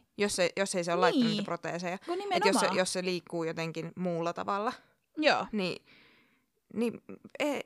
Mitä ihmettä? Ei se olisi semmoinen ensimmäinen reaktio, jos... on tunkeilija talossa. Niin. Vähintäänkin siitä yrittäessähän ne proteesit jalkaan tai jotain, niin. Että pääsee karkuun. Niin. Ja sitten se, että siinä sun vieressä pitäisi maata ihminen, jolla on jalat, kyllä. Joka voi juosta karkuun. Niin sitten herättäisi vaikka sen, että juoksisi sä karkuun, mä otan tämän aseen. Niin. Että niin kuin, mikä, siis tää ei käy järkeen. Poliisin matkapuhelinasiantuntija Francis Moller luki Steenkampin ja Pistoriuksen väliset WhatsApp-viestit, joissa Steenkamp kertoi poikaystävälleen, ja viestissä luki näin. Minä teen kaikkeni tehdäkseni sinut onnelliseksi, ja sinä teet kaikkesi saadaksesi raivokohtauksia. Pelkään sinua joskus, ja sitä, miten napsahdat minulle, tai miten reagoit minuun. Sinä teet minut onnelliseksi 90% ajasta, ja minusta olemme mahtavia yhdessä. Olen tyttö, joka rakastui sinuun, mutta olen myös tyttö, jota sivuutetaan, kun olet paskalla tuulella. Minua haukutaan ja sanotaan, että aksenttini, ääneni ja kaikki minussa on ärsyttävää. 3 kuukautta yhdessä. Jep. Huolimatta todisteista tätä epävakaata, mikä todistaa tätä epävakaata suhdetta, niin poliisi sanoi, että 90% näistä kaikista viesteistä oli tosi normaaleja ja semmoisia aika rakastuneitakin.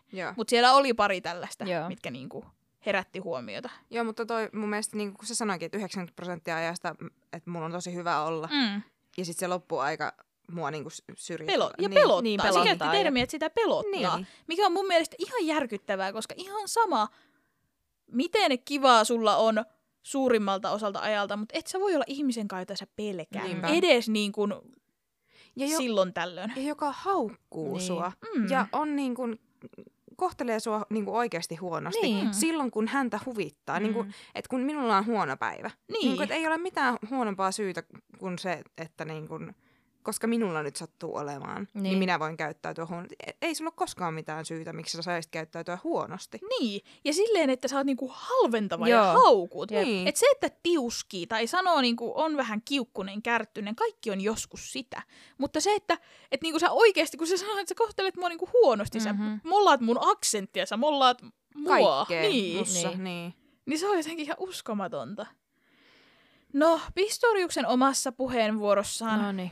Hän aloitti itkuisella, murtuneella äänellä ja esitti anteeksi pyyntöjä Steenkampin perheelle ja ystäville ja sanoi, että ei ole hetkeäkään, jolloin hän ei ajattelisi Steenkampin perhettä ja rukoilisi heidän puolestaan. Just. Ja hän lisäsi, että hän on yrittänyt laittaa sanoja paperille monta kertaa, mutta sanat ei riitä. Pistorius kertoi käyttäneensä masennuslääkkeitä ja unilääkkeitä ampumisen jälkeen ja heränneensä usein kauheisiin painajaisiin, jolloin hän on joutunut soittamaan siskolleen, joka sitten kuuntelee, jonka kanssa hän on sitten puhelimessa läpi yön, että hän pärjää. Boo fucking who. No siis niin! Siis silleen, että mitä sä ammuit? Niin. Itse aiheutettua. Ai kun raivostuttaa. Niin. Ja hän sanoi, että hänen uskonsa on ainoa asia, joka pitää häntä yllä, joka on pitänyt häntä niin kuin pinnalla viimeisen vuoden aikana. Mutta hän sanoi, lainaus. On ollut aikoja, jolloin olen vain kamppaillut, mutta Jumalani on turvapaikan Jumala. Joo, mutta toinen ei ole täällä sen takia, mitä sä oot tehnyt. Niin se, että mua ei yhtään kiinnosta, kuin paha mieli sulla on. Niin, nimenomaan. Että niin, mene ja kärsi tuomiosi, ole hyvä. No Pistorius puhui pitkään tällaisesta... hänen pelostaan, mikä hänellä on nimenomaan rikollisuutta kohtaan, ja että hänellä on ollut myös aiempia kokemuksia. Hän myös kertoi, että hänen äitinsä oli hyvin huolissaan tunkeilijoista, ja äitikin nukkui pistoolityynyn alla. Ja hän myös kertoi, että vuonna 2009 tapahtunut moottoriveneonnettomuus, joka melkein tappoi hänet, jätti hänet pelokkaaksi ja vetäytyneeksi. Mutta mä mietin, että se on ollut kuitenkin päävamma, kun se on tullut kasvoihin, että voiko se, että, koska siis joissain päävammoissa tulee se, että susta tulee semmoinen snapi. Mm. Niin kyllä. Ja voi niin, olla. Muuttuu vähän niin kuin persoona. Niin, tulee raivokohtauksia ja muita. Siis, ja tämähän on tapahtunut ennen sitä, kun ne on tavannut sen Reevan kanssa, joka tapauksessa. Mutta silti, että se on voinut muuttaa häntä niin kuin pelokkaammaksi ja raivostuneemmaksi. Niin, ja kyllähän sillä siis joku syy on, miksi hänellä ase on. Niin kuin... Mutta se, että siihen ei ole mitään syytä, miksi sulla on tommosia luoteja. No ei olekaan. Ja siis se, että sä käytät sitä ilman, että sä tutkit, vaikka uskon kyllä, että hän ties kuka siellä oli. Niin. Mutta silti. Niinpä. Et siis en vähättele yhtään hänen sitä pelkoaan siitä, että joku tunkeutuu sinne. Niin. Se on ihan, se hänelle sallittakoon. Niinpä. Ja Pistorius kertoi tarttuneensa aseeseen, jota hän piti siis aina sängyn alla, kun hän kuuli yöllä ääniä. Hän pelkäsi, että talon on ollut tunkeilija, ja hän sanoi, että hän huusi Steenkampille, että soita poliisi. Aha, okei. Ja hän kertoi kuuleensa ääntä vessan sisältä, ennen kuin tajusinkaan olin jo ampunut 4 laukausta. Hän murtui kuvallessaan, kuinka hän löysi Reevan vessasta, joka ei enää hengittänyt. Mutta eikö ne ensihoitajat elvyttänyt sitä kuitenkin vielä? Joo. Että kyllähän se sitten on hengittänyt. Mutta ne kai... En tiedä, ei välttämättä ole. Niin, ne kai elvyttää kokeilee niin okay. Joka tapauksessa, Noniin. En tiedä. Tai en mäkään tiedä, mutta voisi olla, että se ei ole vaan niin. Paniikissa huomannut tai se ei ole tiennyt. Tai... Mä en tiedä. Urheilija riisui oikeudessa jalkaproteesinsa ja seisoi vessan oven vieressä, joka oli tuotu oikeussaliin havainnollistamaan ampumista. On niillä ollut duunia siinä. No on. Huhhuh. Syyttäjä Gerinelle keskittyi vähiten kriittiseen hetkeen, jolloin urheilija hiipi kylpyhuoneeseensa pistoolinsa kanssa ja ampui 4 kertaa. Oikeuslääketieteen asiantuntijat ovat todistaneet, että Reeva Steenkamp todennäköisesti seisoi lukitun vessanokopin oven takana, kun häneen osui ensimmäinen luoti, minkä jälkeen hän siis kaatui taaksepäin. Pistorius on sanonut avanneensa tulen, koska luuli tunkeutujan murtautuneen kylpyhuoneeseen ja luuli Steenkampin olevan edelleen sängyssä. Pistorius väitti, että kun hän meni kylpyhuoneeseen, hän huusi Steenkampille, että soita poliisille, joten Nel vaati saada tietää, mitä Steenkamp oli vastannut. Niin. Ja sitten tämä Pistorius oli sanonut, että ei vastannut mitään. Niin. Ja syyttäjä sitten oli, että miksi Steenkamp ei vastannut. Ja kuvaili sitä hyvin epätodennäköiseksi ja kaikista epätodennäköisimmäksi osaksi koko tarinaa. Syyttäjä sanoi, siinä vaiheessa, kun huusit Reevalle, että hänen täytyy soittaa poliisille, hän oli 3 metrin päässä sinusta vessassa, mutta ei sanonut mitään. Mm-hmm. Miksi hän ei sanonut mitään? Ja Pistorius vastasi, että hän ei tiedä. Syyttäjä jatkoi. Hän on hereillä. Hän on vessassa. Sinä huudat. Olet 3 metrin päässä hänestä ja hän ei vastaa. Hän ei olisi ollut hiljaa, herra Pistorius. Ette voi mitenkään vakuuttaa oikeudelle, että hän ei seisoi siinä sanomatta mitään. Miksi hän olisi tehnyt niin? Hän olisi vastannut. Mm. Niinpä. Pistorius vastasi, että Steenkamp oli jo aiemmin kokenut myös murtovarkauden ja oli tällöin lukinut itsensä vessaan eikä puhunut siitä kellekään. Mutta sitten, jos se olisi mukaan ollut vahinko, jos sä tiedät, että sen default on mennä vessaan turvaan, miksi sä ampuisit sitä vessaa? Mm-hmm, niinpä. Niinpä. Syyttäjä väitti, että pariskunta riiteli ja Steenkamp pakeni vessaan Pistoriuksen takaa ajamana. Ja syyttäjä sanoo, hän ei pelännyt tunkeilijaa, hän pelkäsi sinua. Hän pelkäsi vain sinua. Hän seisoi aivan vessan oven edessä ja puhui sinulle, kun ammuit häntä. Se on ainoa järkevä selitys sille, miksi ammuit häntä päähän. Mm, niinpä. Koska se on osannut tähdätä päähän, niin sen on ollut pakko kuulla jotain ääniä. Niinpä. Et koskaan havainnut kenenkään tulevan ulos. Itse asiassa tiesit, että Reeva oli oven takana ja ammuit häntä. Vain siinä on järkeä. Ammuit häntä tietäen, että hän oli oven takana. Mm. Tuomarikin kysyi mieheltä, huusiko hän lainkaan, kun ammuit häntä 4 kertaa. Pistorius vastasi tuomarille, ei rouva. Ja Nel vastasi, oletko varma? Mm. Oletko varma, herra Pistorius, että Reeva ei huutanut ensimmäisen laukauksen jälkeen? Oletko varma? Ja tähän tuli semmoinen pitkä hiljaisuus. Pistorius oli tosi kauan vaiti ja sitten hän totesi tuomarille, arvoisa rouva, olisin toivonut, että hän olisi ilmoittanut, että hän oli oven takana. Ja syyttäjä jatkoi edelleen, että kun ammuit ensimmäisen laukauksen, huusiko se Reeva siellä, että se pumppasi sitä nyt ihan tosissaan. Mm-hmm. Ja että kuulitko sä, että se huusi? Joo. Niin sitten Pistorius vastasi, en kuullut, että hän huusi. Niin. Jolloin sitten tämä syyttäjä oli silleen, no miten sä voit sulkea sen, että hän ei huutanut, jos et sä ole kuullut sitä. Ja sitten se alkoi menemään, sitten se alkoi väittämään, että mun korvissa soi, kun mä olin ampunut, että se on iso pamaus kuuluu siitä aseesta. Sille, ensin sä väität, että kukaan ei ole huutanut. Ja nyt sä väität, että sä et ole kuullut kenenkään huutamista, koska sun korvat on ollut lukossa. Ne on 2 eri asiaa. Oisit sanonut heti, että en mä ihan varma, en mä kuullut mitään, kun mun korvissa soi. Kun sun valheet kaatuu, niin pitää hätävalheita keksiä sitten päälle. Jep, ja sitten tämän pumppauksen päätteeksi toi Pistorius oli sitten sanonut, kun siltä kysyttiin, että miksi se muuttaa todistusta, niin hän oli sanonut, että hän on väsynyt. Mm. Ja tuomarikin oli todennut, että jos sä oot väsynyt, niin sit sun pitää kertoa sen, niin me lykätään tätä oikeudenkäyntiä. Et ei tässä ole mitään järkeä, jos sä oot tosi, niinku, jos et sä ole niinku, tavallaan kykeneväinen olemaan oikeudenkäynnissä. Niin. Sun pitää ilmoittaa siitä. Niin. Ja tämän jälkeen aika lailla tuomioistuin keskeytettiinkin vähän aikaisemmin, sillä Pistorius oli väsynyt eikä pystynyt enää keskittymään. Kai niin. Se väsyttää, kun valehtelee. Niinpä. Ja siis tuokin, että kun sulta kysytään yksinkertainen kysymys, sä istut hiljaa ja mietit, että mitäs mä nyt tähän vastaan. Niin. Mm. Et kun tää ei meekään läpi tää, mitä mä oon kertonut, tää tarina kaikille, niin mitäs sitten keksitään? No, Pistorius jäi epämääräiseksi pariin asiaan. Hän esimerkiksi ei osannut sanoa, että vetikö hän tietoisesti liipaisinta itsepuolustukseksi, että oliko se niinku refleksi, vai laukasiko ase tahattomasti. 4 kertaa. Joo. Hän jossain kohtaa sanoi, että heti kun kuulin äänen vedin liipasimesta, jossain kohtaa hän sanoi, että en ajatellut edes vetää liipasinta, että vaan tapahtui, että huomasin ampuneeni.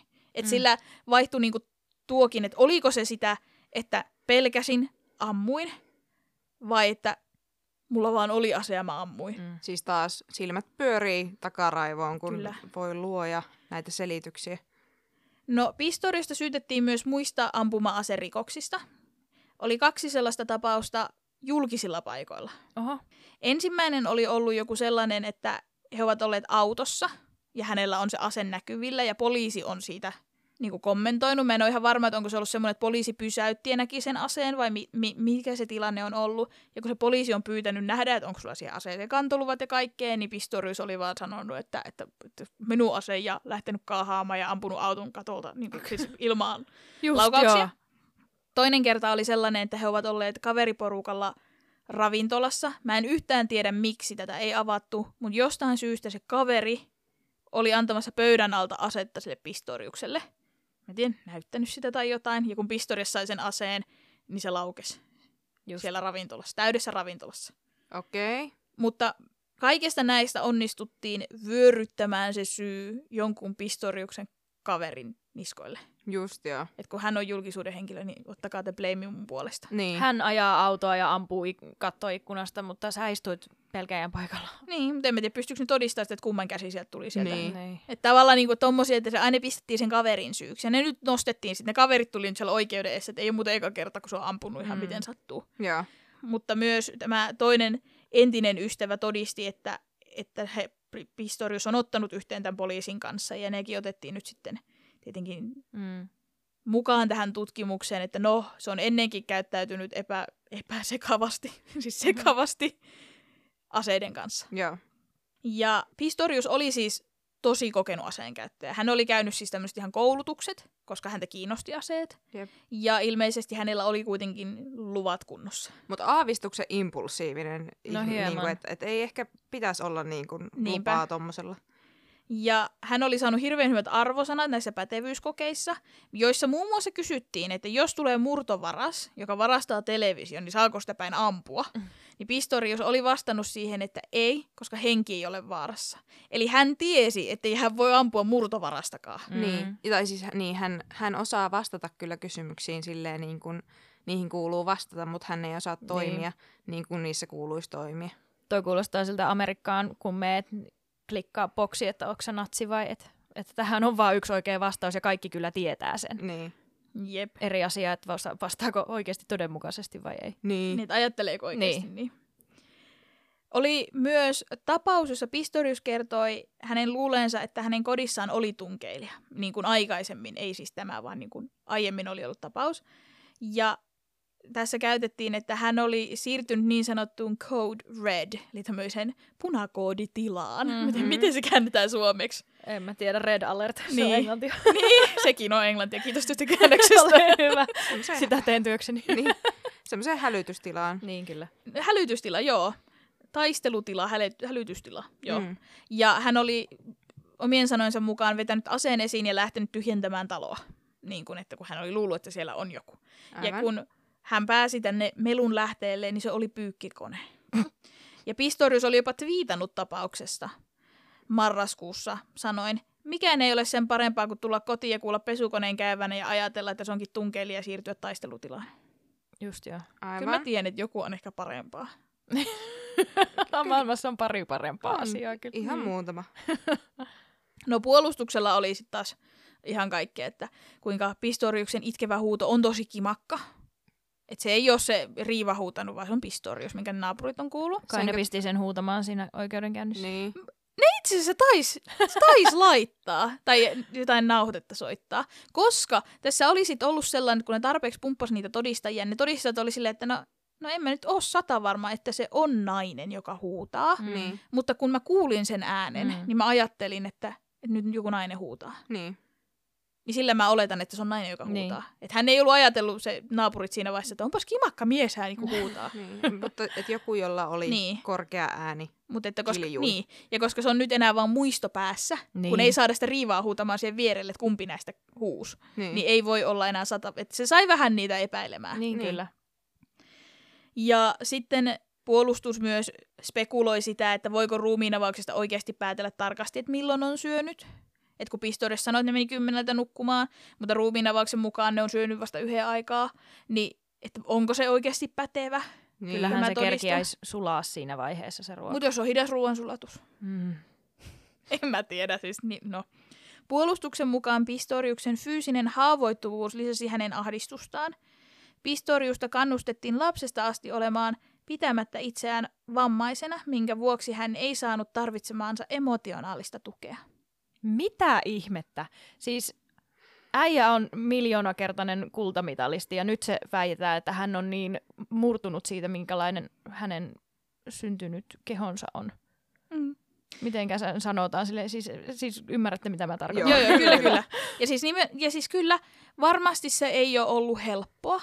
Ja varmasti voi olla, että on ollut kiusattu. Ja mitä kaikkea näitä tällaisia. Et en mä yhtään vähättele sitä, että jos syntyy yhtään ihan sama millä tavalla se synnyt erilaisena. Niin. Että kun sä et itse voi siihen vaikuttaa ja sitten kaikki lapset on ilkeitä ja ehkä vanhemmat ei ole jaksanut koko ajan olla silleen, että voi kun sulla ei ole jalkoja, koska Henkin mielestä sä pärjät sun jalkojen kanssa tai jotain, niin. Koska ne ei koe niin, kaikista siis, samaa. Sä et saa silti ampua ketään. Niin. Ja mitä hyötyä siitä voivottelusta on loppujen lopuksi yhtään kenellekään. Niinpä. Siis, ja totta kai emotionaalista tukea tarvitsee niin kuin varmasti, mutta just silleen niin kuin vanhemmatkaan ei voi tietää, että kuinka paljon sitä tarvii. Ja niin kuin, että tuossa vaiheessa voidaan sanoa ihan mitä vaan. Että puolustus niin, vaan niin kuin, kyllä, voi tehdä kyllä, ihan semmoisen kuvan, kun ne haluaa on niin ja rakentaa. Siis kuitenkin todistetusti on pärjännyt haasteidensa kanssa. Kyllä. Niin voi olettaa, että hän on myös päässyt yli siitä. Niin. Kyllä. No hänen ahdistushäiriönsä jätti hänet niin sanotusti ylivalppaaksi tämän henkilökohtaisen turvallisuutensa suhteen. Ja taas nostettiin, että hänen äitinsä, joka kuoli Pistoriuksen ollessa vain 15-vuotias, nukkui myös ampuma-ase tyynyn alla. Että hän on myös oppinut tällaisen käyttäytymismallin, että tunkeutuu ja pitää pelätä ja tyynyn alla täytyy olla ase. Niin. Että siitä, mikä on siis silleen varmasti, että jos näkee koko ajan, että vanhempi pelkää jotakin, niin varmaan itsekin pelkäisi. Kyllä. Siis niin kuin sitä en yhtään vähättele. Niinpä. Mutta siis se, että mä en yhtään epäile sitä, etteikö hänellä ole ollut niin kuin ahdistuneisuushäiriötä ja niin kuin näin, mutta silloin sä et voi myöskään pitää semmoisia aseita, mitkä, niin kuin, että jos sä tiedät, että sä olet helposti syttyvä niin, ja nimenomaan niin kuin yliherkkä ja niin kuin, ylivarovainen ja ylivirittynyt helposti tuommoisissa tilanteissa, niin silloin sä et voi pitää semmoisia tappavia aseita sun ympärillä, koska silloin käy huonosti. Pistorius lähetettiin 30 päivän mittaiselle mielenterveyskartoitukseen. Ja tietenkin oikeudenkäynti lepäsi myös tämän aikaa, kun häntä tutkitiin. Ja tässä kohtaa mennään jo kesäkuun lopulla. Eli oikeudenkäyntiä on käyty jo monta kuukautta. Mielenterveysasiantuntijoiden paneelin raportissa todettiin, että Pistorius ei kärsinyt mielenterveyden häiriöstä tai viasta, kun hän ampui Reeva Steenkampin. Eikä hän ollut kykenemätön erottamaan oikeaa väärästä tai toimimaan oikean ja väärän käsityksen mukaisesti. Eli toisin sanoen hän on ollut täysin järjissään. Hän tiesi, mitä hän tekee. Kyllä. Siinä ei kuultu, että tukiko psykiatri tätä tämmöistä ahdistuneishäiriödiagnoosia.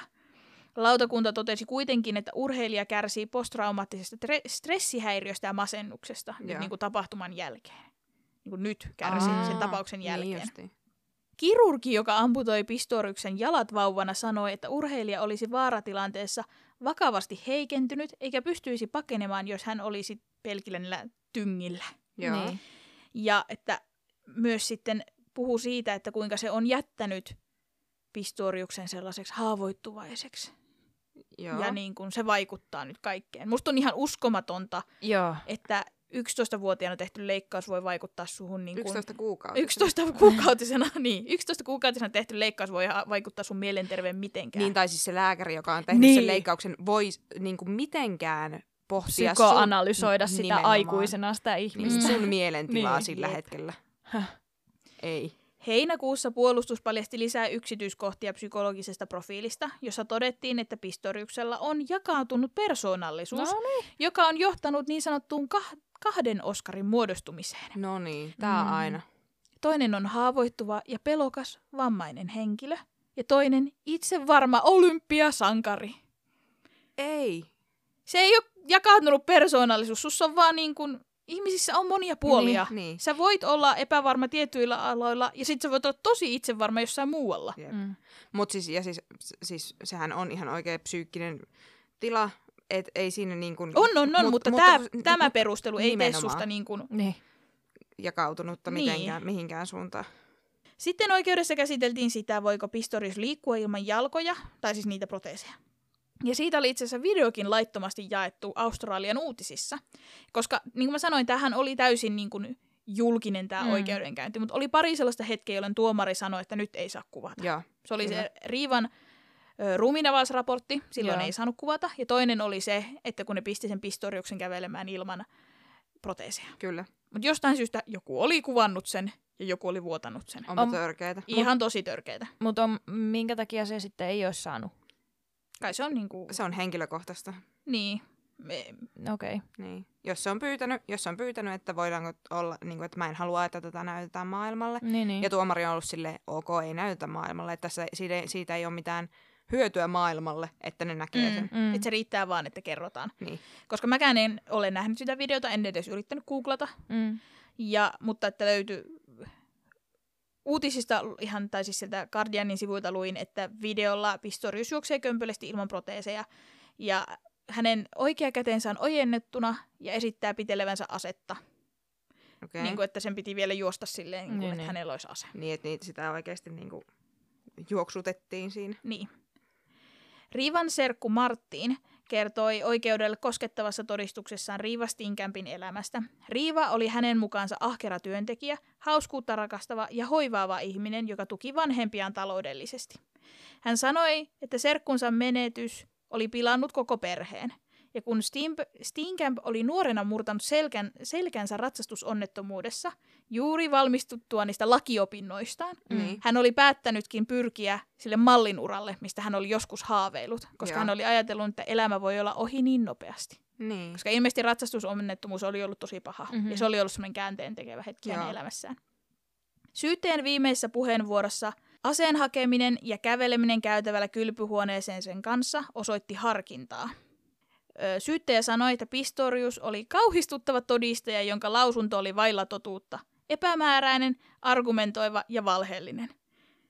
Hänellä ei ollut ahdistuneishäiriöitä, vaan ahdistuneisuus päivystyksessä. Se oli on call. Eli niin, kun tarvii olla ahdistunut, niin hän on yhtäkkiä tosi ahdistunut, oli siis se, mitä syyttäjä sanoi. Aivan. Ja syyttäjä korosti puolustuksen nostamia tämmöisiä epäjohdonmukaisuuksia ja väitti, että ristiriitaiset todisteet, niin kuin esimerkiksi, no mä en lukenut niin tarkasti, mutta esimerkiksi puolustus oli väittänyt vaikka, että tuuletin oli täällä näin pörisemässä täällä nurkassa, niin sekin vaikutti siihen, että murhamies oli jossain. Vaikka niillä oli tämmöinen, ja kun katsoo mitään kuvia, niin se tuuletin on aivan toisessa paikassa. Niillä oli niinku hirveän ristiriitaisia, niinku, niiden puolustuksen todistus ei mätsännyt rikospaikkaan. Semmoisia oli useampia. Ja sitten puolustushan sitten väitti, että se johtuu siitä, että poliisi on peukaloinut siellä. Niin. Poliisi on vaihtanut paikkoja. Just. Ja sitten taas syyttäjä oli sille, että siitä ei ole mitään todistetta, että siellä olisi kukaan käynyt vaihtamassa paikkaa sen jälkeen, kun te sanotte näitä. Et siinä oli sitten tällaista riitelyä vielä kaiken tämän muun lisäksi. Joo. Riippumatta siitä, kuka oven takana oli, Pistorius on syyllistynyt murhaan, sanoi syyttäjä. Niinpä. Riippumatta siitä, uskuuko Pistorius, että oven takana oleva henkilö oli tunkeilija, vai tiesikö hän, että kyseessä oli Steenkamp. Kyseessä on oltava harkittu murha. Eli siis tällainen niin kuin, harkittulla murhalla tarkoitetaan tässä kohtaa sellaista, että hän on tietoisesti tiennyt, että kun minä ammun nyt, niin tuo henkilö kuolee. Ei sellainen viikkoja suunniteltu murha, vaan semmoinen niin kuin, oikeastaan harkittu tappo olisi ehkä niin kuin parempi termi tässä kohtaa. Niin. Eli siis hänen on täytynyt tietää, että hän todennäköisesti tappaa oven takana olevan henkilön. Kyllä. Ja syyttäjä vaati, että Pistorius tiesi, että se oli Steenkamp. Sillä nainen oli ollut ovelle päin. Seisonut siis ovea päin. Miksi ihminen seisoo vessakopissa paikallaan ovelle päin? Todennäköisesti siis se syyttäjä epäilee sitä, että he ovat niinku keskustelleet oven läpi. Aivan. Ja sitten, että ne 4 laukausta on tullut ei tasaisesti, vaan siellä on ollut välissä niitä taukoja. Niin siellä on pakko olla kuulunut ääntä sieltä oven takaa. Niinpä. Ja sitten nämä WhatsApp-viestit osoittaa, että suhteessa on ollut ongelmia, koska Steenkamp mainitsi ajoittain pelkäävänsä poikaystävänsä. Aivan. Ja syyttäjän mukaan siis pari riiteli, ja todistaja sanoi kuuleensa riidan ääniä. Ja kaikki tämä, että todennäköisesti he ovat olleet hereillä pidempään kuin Pistorius väittää, koska oli ne kaikki iPad-selailut ollut silloin yöllä, ja Reevan vatsasta löytyy ruokaa. Niin. Joo, puhelintodisteita, niin niitä on oikeasti aika mahdotonta niin kuin mitenkään poissulkea, ja niitä on mahdotonta niin kuin feikata. Niin, niinpä. Tai vaikeeta, hyvin vaikeeta feikata, että missä sun puhelin on. Niin, tai että jos olet poistanut historian, mutta... Niin, siis nimenomaan ne löytyy kyllä. Niin. Puolustus päätti viimeisen puheenvuoronsa, ja tuomari ilmoitti antavansa tuomionsa 11. syyskuuta. Aivan. Ja tässä... Puolustuksen viimeisessä puheenvuorossa tämä puolustusasianajaja Barry Rowe vertasi Pistoriuksen vuosia kestänyttä vammaisuutta hyväksikäytettyyn naiseen, joka vain sekoaa ja tappaa miehensä. Okei.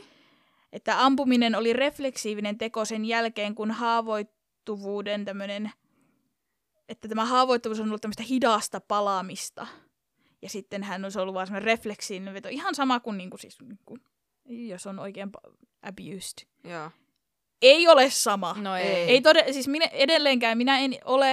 en ole millään tavalla fyysisesti vammainen. Niin en tiedä, miltä tuntuu olla vaikka pyörätuolissa. Tai en tiedä, miltä tuntuu, kun ei ole raajaa. Mm. Mutta voin aika varmasti sanoa, että se ei ole sama kuin joku, jota pahoinpidellään vuosia. Nimenomaan. Varsinkaan, kun häntä ei ole pahoinpidelty. Nimenomaan. Hän on ollut itse asiassa, hän on pärjännyt, hän on päässyt kouluun, hänellä on ollut perhe. Mm. Että jos sitä on koulukiusattu, niin puuhuu, aika montaa muutakin ihmistä on koulukiusattu. Nimenomaan. Niin, pörkkölö.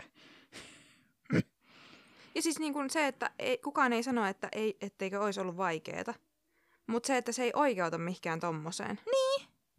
Ja sitten taas niin kuin mun mielestä varsinkin, mä löysin vielä siis semmoisen ihan aiheeseen liittymättömän artikkelin siitä, että kuinka tässä kohtaa taas ajatellaan, ei ajatella naisten oikeuksia ja halvennetaan sitä lähisuhdeväkivaltaa, kun voidaan tätä miestä, joka tappoi tyttöystävänsä, niin verrata siihen, että hän on niin kuin nainen, jota on pahasti pahoinpidelty vuosia. Siis ihan törkeätä. Niin, ei, sä olet se mies, joka on pahoinpidellyt naista vuosia, vaikka te ollut vuosia yhdessä. Mm-hmm. Sä olet se mies, joka tappoi sun naisen. Niin, ja käyttäytyi huonosti sitä kohtaan ja niin kuin oli henkisesti väkivaltainen, jos se on kerran niin kuin haukkunut sitä. Ja, niin sehän se on ollut se niin kuin pahoinpitelijä siinä suhteessa, joka päättyi murhaan. Niin, nimenomaan. No, puolustus kävi siis uudelleen läpi tämän heidän teoriansa siis siitä, kuinka he ovat menneet 10 nukkumaan. Ja sitten 3 kuuluneet pamauksen äänet on ollut sitä oven rikkomista. Ja sitten sitä juuri ennen sitä kuulu huuto on se, että kun Pistorius itkee. Ja ne kävi taas sen uudelleen. Ja puolustaja syytti todistajia valehtelusta oikeudelle. Ja kuinka poliisi oli häirinnyt tapahtumapaikkaa. Että niinku kaikki korret vaan kekoon. Joo, kyllä.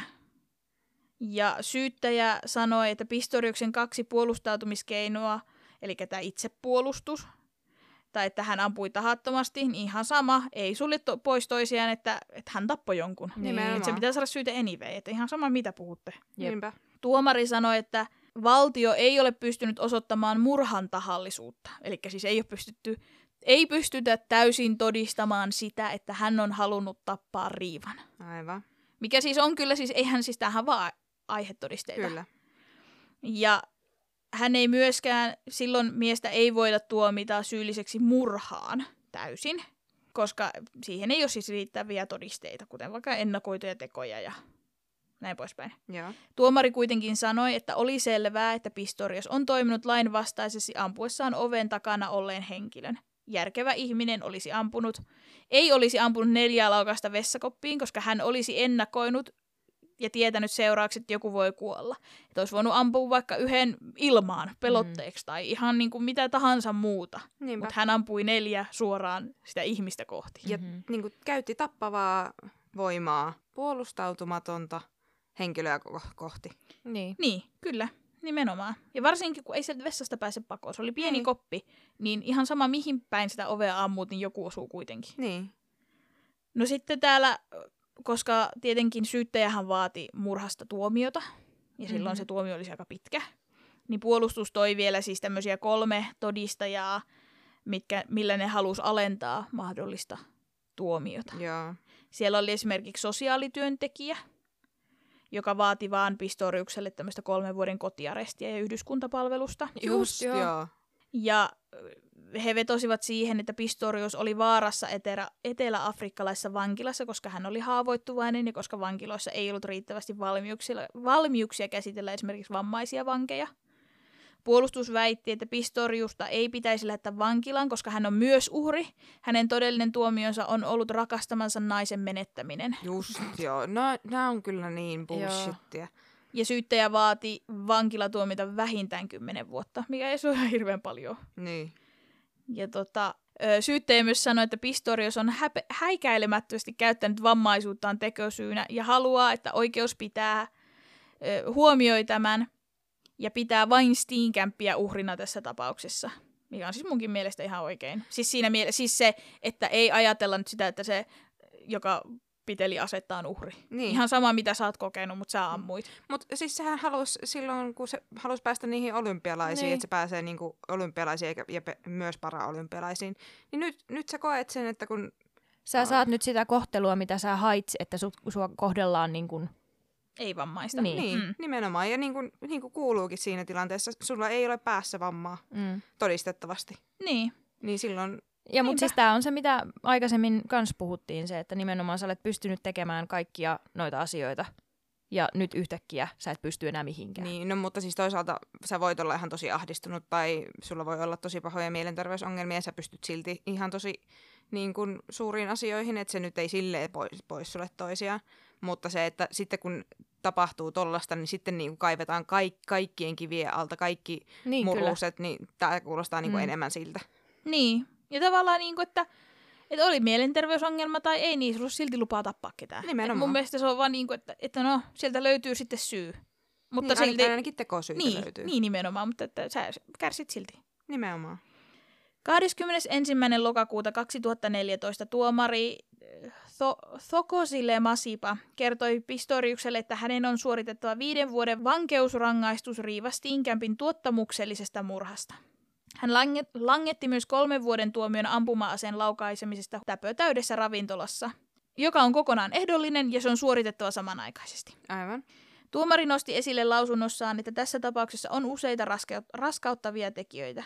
Syytetty käytti tappavaa asetta, suurikaliiperistä ampuma-asetta ja ammuksia, ampui peräti 4 laukausta oveen tietäen, että oven takana oli joku. Niinpä. WC-koppi oli pieni, oven takana oleva henkilöllä ei ollut pakotietä. Syytetty oli saanut koulutusta ampuma-aseen käyttöön ja käsittelyyn, ja hän käytti ampuma-asetta ampumatta varatoimena varoituslaukausta, kuten korkein hovioikeus totesi. Niinpä. No kun Pistorius oli suorittanut noin 1/6 vankeusrangaistuksessaan, ilmoitettiin, että hänet voidaan vapauttaa tähän tämmöiseen kotiarestiin. Eli siis se on, niinku, se on vähän niin kuin ehdollinen, mutta että sä et saa vaan poistua sitten niin kuin. Onko se, että siinä on nilkassa se hälytin? Jos... Joo. Että sit sun pitää olla niinku kotona. Niin. Että kai sun menot tiedetään. Ja vankilasta vapautumisesta huolimatta Pistorius ei voinut palata virallisiin urheilukilpailuihin ennen kuin koko 5 vuoden tuomio oli suoritettu loppuun. 5 vuotta. Niinpä. 19. elokuuta 2015 oikeusministeri Mikhail Masutha esti yllättäen Pistoriuksen vapautumisen. Hänen mukaan ehdonalaislautakunnan päätös ennenaikaista vapautumista oli aivan liian ennenaikainen. No niin. Siis se oli se vangittiin 2014. Joo. Ja se oli jo elokuussa 2015, että se pääsi sinne kotiarestiin. Just mitä? Myös syytteet olivat pyytäneet tuomion langettaneelta tuomarilta lupaa valittaa tästä tuomiosta, sillä heidän mielestään 5 vuoden rangaistus oli järkyttävän kevyt, epäasianmukainen ja että mikään järkevä tuomioistuin ei olisi tällaista määrännyt. Siis nimenomaan. No tuomari antoi luvan, että sen saa siis riitauttaa, tai siis sen voi niin riitauttaa hänen tuomionsa. Ja tapaus käsiteltiin uudestaan marraskuussa 2015. Asiaa käsitteli 5 korkeimman oikeuden tuomaria, ja tuomioistuin kumosi yksimielisellä päätöksellä Pistoriuksen syyllisyystuomion ja totesi hänet syylliseksi murhaan. Noniin. Ja yksi heistä tuomareista sanoi, vaikka hän saattoi olla ahdistunut, on käsittämätöntä, että järkevä ihminen olisi voinut uskoa, että hänellä on oikeus ampua henkilöä kohti raskaan kaliberin aseella, ottamatta edes sitä alkeellisinta varatoimenpidettä, että hän olisi ampunut vaikka varoituslaukauksen, joka syytetty kertoi päättäneensä olla ampumatta, koska hän ajatteli, että kimpuaminen saattaa vahingoittaa häntä itseään. Noniin. Eli hän on tiennyt, kuinka tappavia ne laukaukset on, että hän ei voinut ampua mihinkään muuhun suuntaan. Nimenomaan. Tuomion mukaan henkilöllä, jonka Pistorius luuli olevan kopissa, ei ollut mitään tekemistä hänen tekojensa seurausten kanssa. Ja hänet tuomittiinkin uudestaan murhasta 6 vuoden vankeusrangaistuksen sen sijaan, että hän olisi ollut alun perin sen 5 vuotta. Vau, vuosi enemmän. Mutta, kyllä.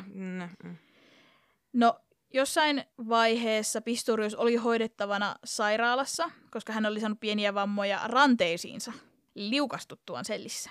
Aha. Ja mediatiedotteet tietenkin julkaisi, että se on satuttanut itseään siellä. Aivan. Koska on aika jännä, että olet varanteessa satuttanut, kun liukastut. Mm-hmm. En mä tiedä, miten se on liukastunut, mutta on se mustakin vähän hassua. Niin. Jos pelkät ranteet on oikeasti vaan satuttanut. Niin. Ja mutta hänen veljensä Carl sanoi kaiken olevan täysin valheellista, ja hänen veljensä voi olosuhteisiin nähden hyvin. Ja marraskuussa Pistorius siirrettiin täältä vankilasta tämmöiseen vankilakeskukseen, joka on vähän pienempi, ja siellä oli muitakin vammaisia vankeja. Et heillä on ilmeisesti paremmat ehkä olot ja parempi yhteys lääkäriin. Tai... Ja siis ei ole niin liikuntarajoitteinen se. Niin, kyllä. Ja siellä myös istuu vankeja, jotka suorittavat enintään 6 vuoden tuomion. Okei. Okay. Mutta sekään ei riittänyt. Syyttäjä riitautti asian uudestaan ja 2017 kerrottiin, että tuomion vähäisyydestä oli jälleen valitettu ja tällä kertaa Pistoriuksen tuomio tuplattiin. No niin. Nyt hän joutui istumaan 13 vuotta ja 5 kuukautta ja hänen on mahdollista hakea ehdonalaista tänä vuonna 2023. Aivan. Mutta nyt on kyllä syyttäjä hoitanut omaa osuutensa. Joo. Hän teki kyllä ihan hirveän duunin. Niin, tappeli niin pitkään, kunnes saadaan edes jotain. Ja siis, se ei vieläkään... 13 vuotta, niin se nyt voi ruveta olla jo lähempänä. Mutta silti se, että ensin ollaan silleen 5 vuotta, nostetaan sitä vähän, 6 vuotta, silleen, että ei, että nyt ihan oikeasti. Jep. Mutta se, että se sai sen läpi, niin ihan huikee. Jep. Ihan tosi hyvä. Ja siis se, että koska syyttäjä sanoi ihan siinä oikeudenkäynnin alussa, että he hakee 10 vuotta. Kyllä. Niin pitkän taistelun jälkeen hän sai sen 13. Niinpä. Reeva Steenkamp oli kuollessaan ilmoittautunut mukaan Tropica Island of Treasure tosi-tv-ohjelman 5. kaudelle, joka oli kuvannut sarjan jaksoja paikan päällä Jamaikalla. Sarjan näytökset alkoivat pyöriä aikataulun mukaisesti 16. helmikuuta. Ja siis Riivahan kuoli siis 14. päivä. Sarjan ensimmäinen jakso oli omistettu Steenkampille ja sitä edelsi pitkä videomuistoviesti, minkä hänen ystävät oli koonnut. Okei. Vähän ehkä tahditonta noin nopeasti. Että eikö se olisi voinut vähän Mutta mä en tiedä, onko ne pystynyt sit lykkäämään sitä. No kai ne olisi voinut. Ois ne varmaan voinut. Että nyt tommosen takia. Mutta mut hän kuulosti, Reeva kuulosti niin coolilta ihmiseltä. Niin, nimenomaan. Siis kaikkea sitä, mitä en ikinä itse pystyisi olemaan. Ja se on vaan niin hieno piirre ihmisessä. Just silleen spontaani, silleen oikealla tavalla ja semmoinen selvästi on toteuttanut kaiken, mitä mieli tekee. Niin, ja seikkailua rakastava. Niin, ja semmoinen seikkailun haluinen. Niin, heittäytyvä. Joo. Niin, sepä. Nimenomaan. Mutta siinä oli mun tämänkertainen kurja juttu. Ja mä tiedän, että on olemassa ihmisiä, jotka ajattelee, että se Pistorius ampui vahingossa. On ihmisiä, jotka ajattelee, että se luuli, että siellä on joku. Mutta mä olen ihan 100% varma, että se tiesi, että se on Reeva. Niin. Jos ei missään kohtaa, niin sen ensimmäisen laukauksen jälkeen. Kyllä. Ja se piti taukoa vaan siksi, että se mietti, että ammunko loppuu vai ei. Niin. Et se on mun mielipide. Ja... Mun mielestä todisteet osoittaa siihen suuntaan, että se on tiennyt, kuka siellä on siellä oven takana. Jep. Et oli se impulsiivinen teko tai ei. Et en mä usko, että se on sitä suunnitellut. Mutta että jonkun riidan tuoksennassa se on tapahtunut. Kyllä. Niin, nimenomaan. Ja ei, mun mielestä ei voi luokitella itsepuolustukseksi mitenkään. Ei missään nimessä. Että vaikka siellä olisi ollut tunkeilija, mutta kun se ei ole tehnyt vielä mitään sinun henkesi uhkaavaa, nimenomaan. Niin et sä saa ampua. Nimenomaan. Niinpä. Ihan tosi kurja juttu. No, ja vitja mulla kiehu välillä, kun mä kirjoitin tätä, koska tää niin säälittävä tapaus. Siis oikeesti, äijä oksentaa oikeussalissa, kun sä oot ite mennyt tappamaan sen naisen. Niin. Vähän selkärankaa. Niin, siis ei. Oh. Miksi sä kannat semmoista asetta, jos sä et pysty edes ottamaan niitä vastuuta niistä sun teoista? Niinpä. Oh.